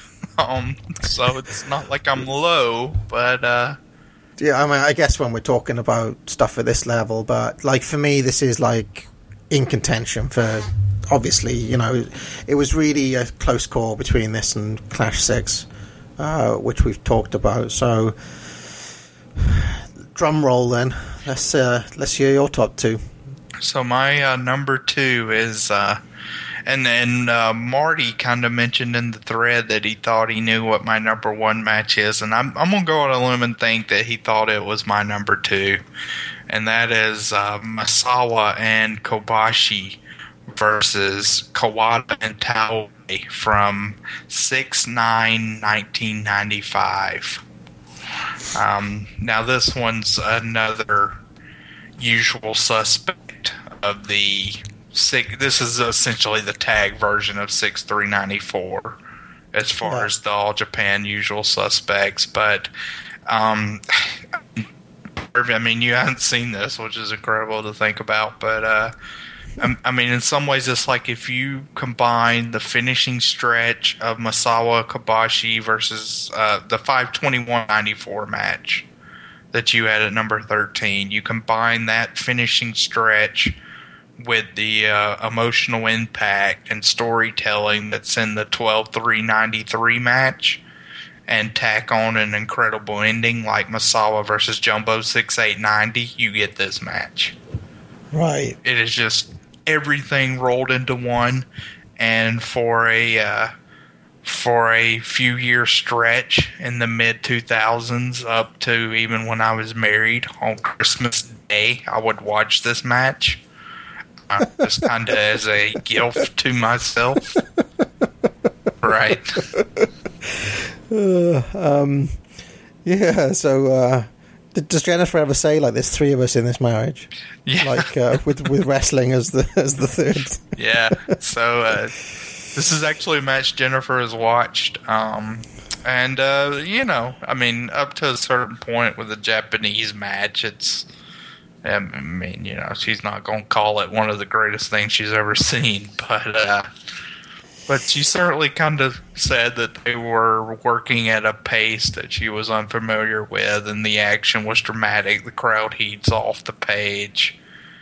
Um, yeah, this this it, we do this list again. This might be my number one. It's possible. So, so this is, I think, on the very next All Japan Excite, we're going to watch this Uh, one. no, I think it's No? two out. Yeah. Two, two out. Yeah. And I'll, I'll just tell you, Chad, that um, obviously we're a little bit behind on them because I've been uh, busy. Um, but we're we're thinking about doing like uh, a little marathon of three of like three shows in one type thing. Um, just to you know, Steve, how Stephen uh, has all of the uh, like he has he literally had the entire run planned out month by month. Right. And I think we're now like three months behind, so we're we, we may have to kind of do this three in one show um, where we're going to watch a lot of these 95 matches all in all in one. Uh, nice. All in one. Um, but uh, yeah, I have no doubt that it will when when we redo a lot of these matches from the which I haven't got to yet. are Probably going to make it. You know. Sure. There's no like. There's no reason not to think that, uh, based on the rest of my list, right? So, so what's number one then? Number one, Misawa versus Kobashi. Like I said, my most popular pairing on my top 100. And uh, this is their match from January 20th, 1997. It's not in Budokan, it's in Osaka. This was the second Puro match I've ever uh, watched. And it's really when I got it, Parv. Um, you talk about like seminal moments in wrestling and your fandom overall. And I, I thinking back now on how I even came across uh, Tabe as a tape dealer who's still out there. Um, but uh, I got a uh, I got the New Year's Giant series, which had Misawa versus Kawada from January 1999 as my first Puro match. And I liked it; it was fine. Um, but then I, also got this in the mail as well, and I, I can't think now why I picked those two tapes. I just did, and uh, so me as a 15 year old kid watching this, I, this is when I really kind of got wrestling, and it was like a rebirth. Um, this is when I stepped out from. Uh, I mean, in some ways, I think this is when I became like a, a lifer, and to this extent, where now I'm doing a podcast with you, where there's other emotional moments. I've talked in the past about like Flair Vader. I realized kind of how much wrestling meant to me, and that's what I get to eventually. I don't know where the big boys play, but uh, but this match is kind of a confirmation of this wrestling is my hobby. I have other interests. I have a naturally kind of addictive personality where I get into other stuff like binge watching TV shows, playing board games, keeping up with sports, and other stuff. But at the core of this and at my life, it has been pro wrestling. And this match was the catalyst for that. And every time I've watched this match and subsequent viewings, it's just reconfirmed that.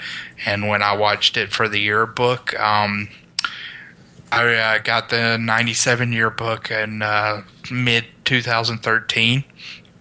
And uh, I'd just gotten off a cruise with my wife at the time, uh, Jennifer. We just gotten off a cruise. And when I got back home, I had the uh, yearbook waiting for me. And in 2013, we'd been married for not quite five years. Um, now our anniversary is actually on Sunday for seven years. But at that point in time, we were sort of at a, um, I guess, a little uh, crossroads of our marriage where you know we were talking about kids and kind of felt like we were sort of in a funk and just sort of that cruise revitalized that. And as things you know as stuff happens with our moods in life part as a result of that my wrestling was kind of deep down too. And and when I watched this match right after that you know I'd felt a shot of adrenaline in my marriage and in my personal life and rewatching this match with the 97 yearbook kind of reconfirmed that also in my quote unquote wrestling hobby life and gave me that extra shot of adrenaline we just launched uh, place to be nation a few months before. I now all of a sudden had these tremendous friends in my life it was a great time um, for the first time, and besides like my family, I was outward with my wrestling fandom. I was kind of very forward with it at work and in other social circumstances, and it's just I kind of embraced that this is who I am. You can accept me, and this match, in a weird way, is has a lot of responsibility for that. And at its core, though, even beyond all that emotional connection, which I cannot separate from this match, um, it's a great match. It has tremendous arm work. It has brilliant storytelling. It has a Tiger Driver 91 part, and it has uh, Misawa just being the ace and you know like a old gunslinger sheriff in the old west using his old remington pistol. Misawa has his elbow which is that equalizer that you know you have to get rid of to extinguish him. And kobashi stops at nothing to try to prevent that. And it's just a wild ride to see if Misawa will hang on.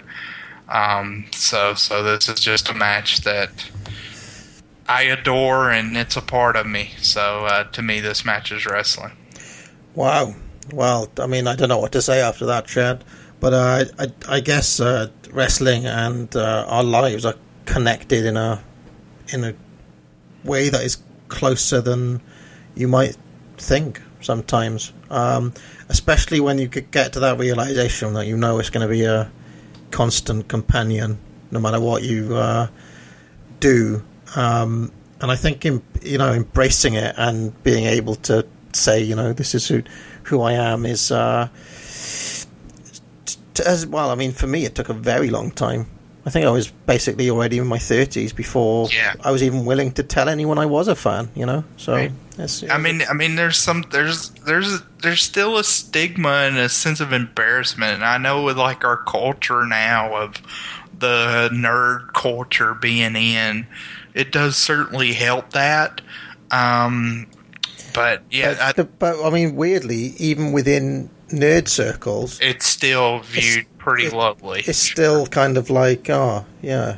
So like my gaming buddies say, or like they would still find it as some, you know, as a, as a chink in my armor that they can, right. you know, is men in tights type right. you know how can you watch that type thing? Are you gay? All of this sort of thing. You know it's kind of like um, yeah. I mean i i mean it's funny that you uh, talked about watching um, watching the, your number two match with uh, with Jennifer because uh, I think it was something. I think it was maybe um, uh, six three ninety four or it was something like that that I had on, but back when I was home um, back when I was at my parents, and my dad's reaction was the same as it always is. Doesn't matter what. It, do you still watch this shit? That's what he said to me. You know. So, um, yeah, but uh, yeah, I, I, mean, as for my number one, Chad, um, you know, f- for me, Flair Steamboat is wrestling. You know, it says sure. it says every, we, we we talked about it at length, but like th- those two guys represent so many different things. You know, the family and the and the um, you know the family guy who's loyal to his wife and his as his kid there at ringside, and Flair who's just like comes out with all the women and um, yeah, I, I, don't know. I, I just think that uh, to me, uh, Flair Steamboat is is wrestling type thing. But then I reckon you could say that about any of the matches in my top ten even top 15, I would say. I'd be happy to say this match is wrestling, you know, so. Um, and I'm sure I'll be pretty high on that 97 match when I get to it, too. I, I mean, I think. Well, I know some other. I mean, Pete Elf just recently watched it, and he said, you know, this may be a match of the decade contender. So it's it's not. I guess it's. I mean, in in the confines of 1990s All Japan, it's usually six three ninety four, six nine ninety five, twelve six ninety six, and one twenty ninety seven. Those are kind of your top four matches, sort of the general consensus. Yeah. Um, but in a lot of ways, I think one twenty ninety seven for some people is the number four in that grouping. Um, and I think six three ninety four and six nine ninety five are kind of in a tier above. Um, but yeah, there's just something. It's it's there's just some synonymous. I mean, like I said, with six nine ninety five. I mean, I watched it on Christmas for four or five years, just because like in one of my favorite days of the year, you know, consistently year after year is Christmas Day. I wanted to have a piece of wrestling in that.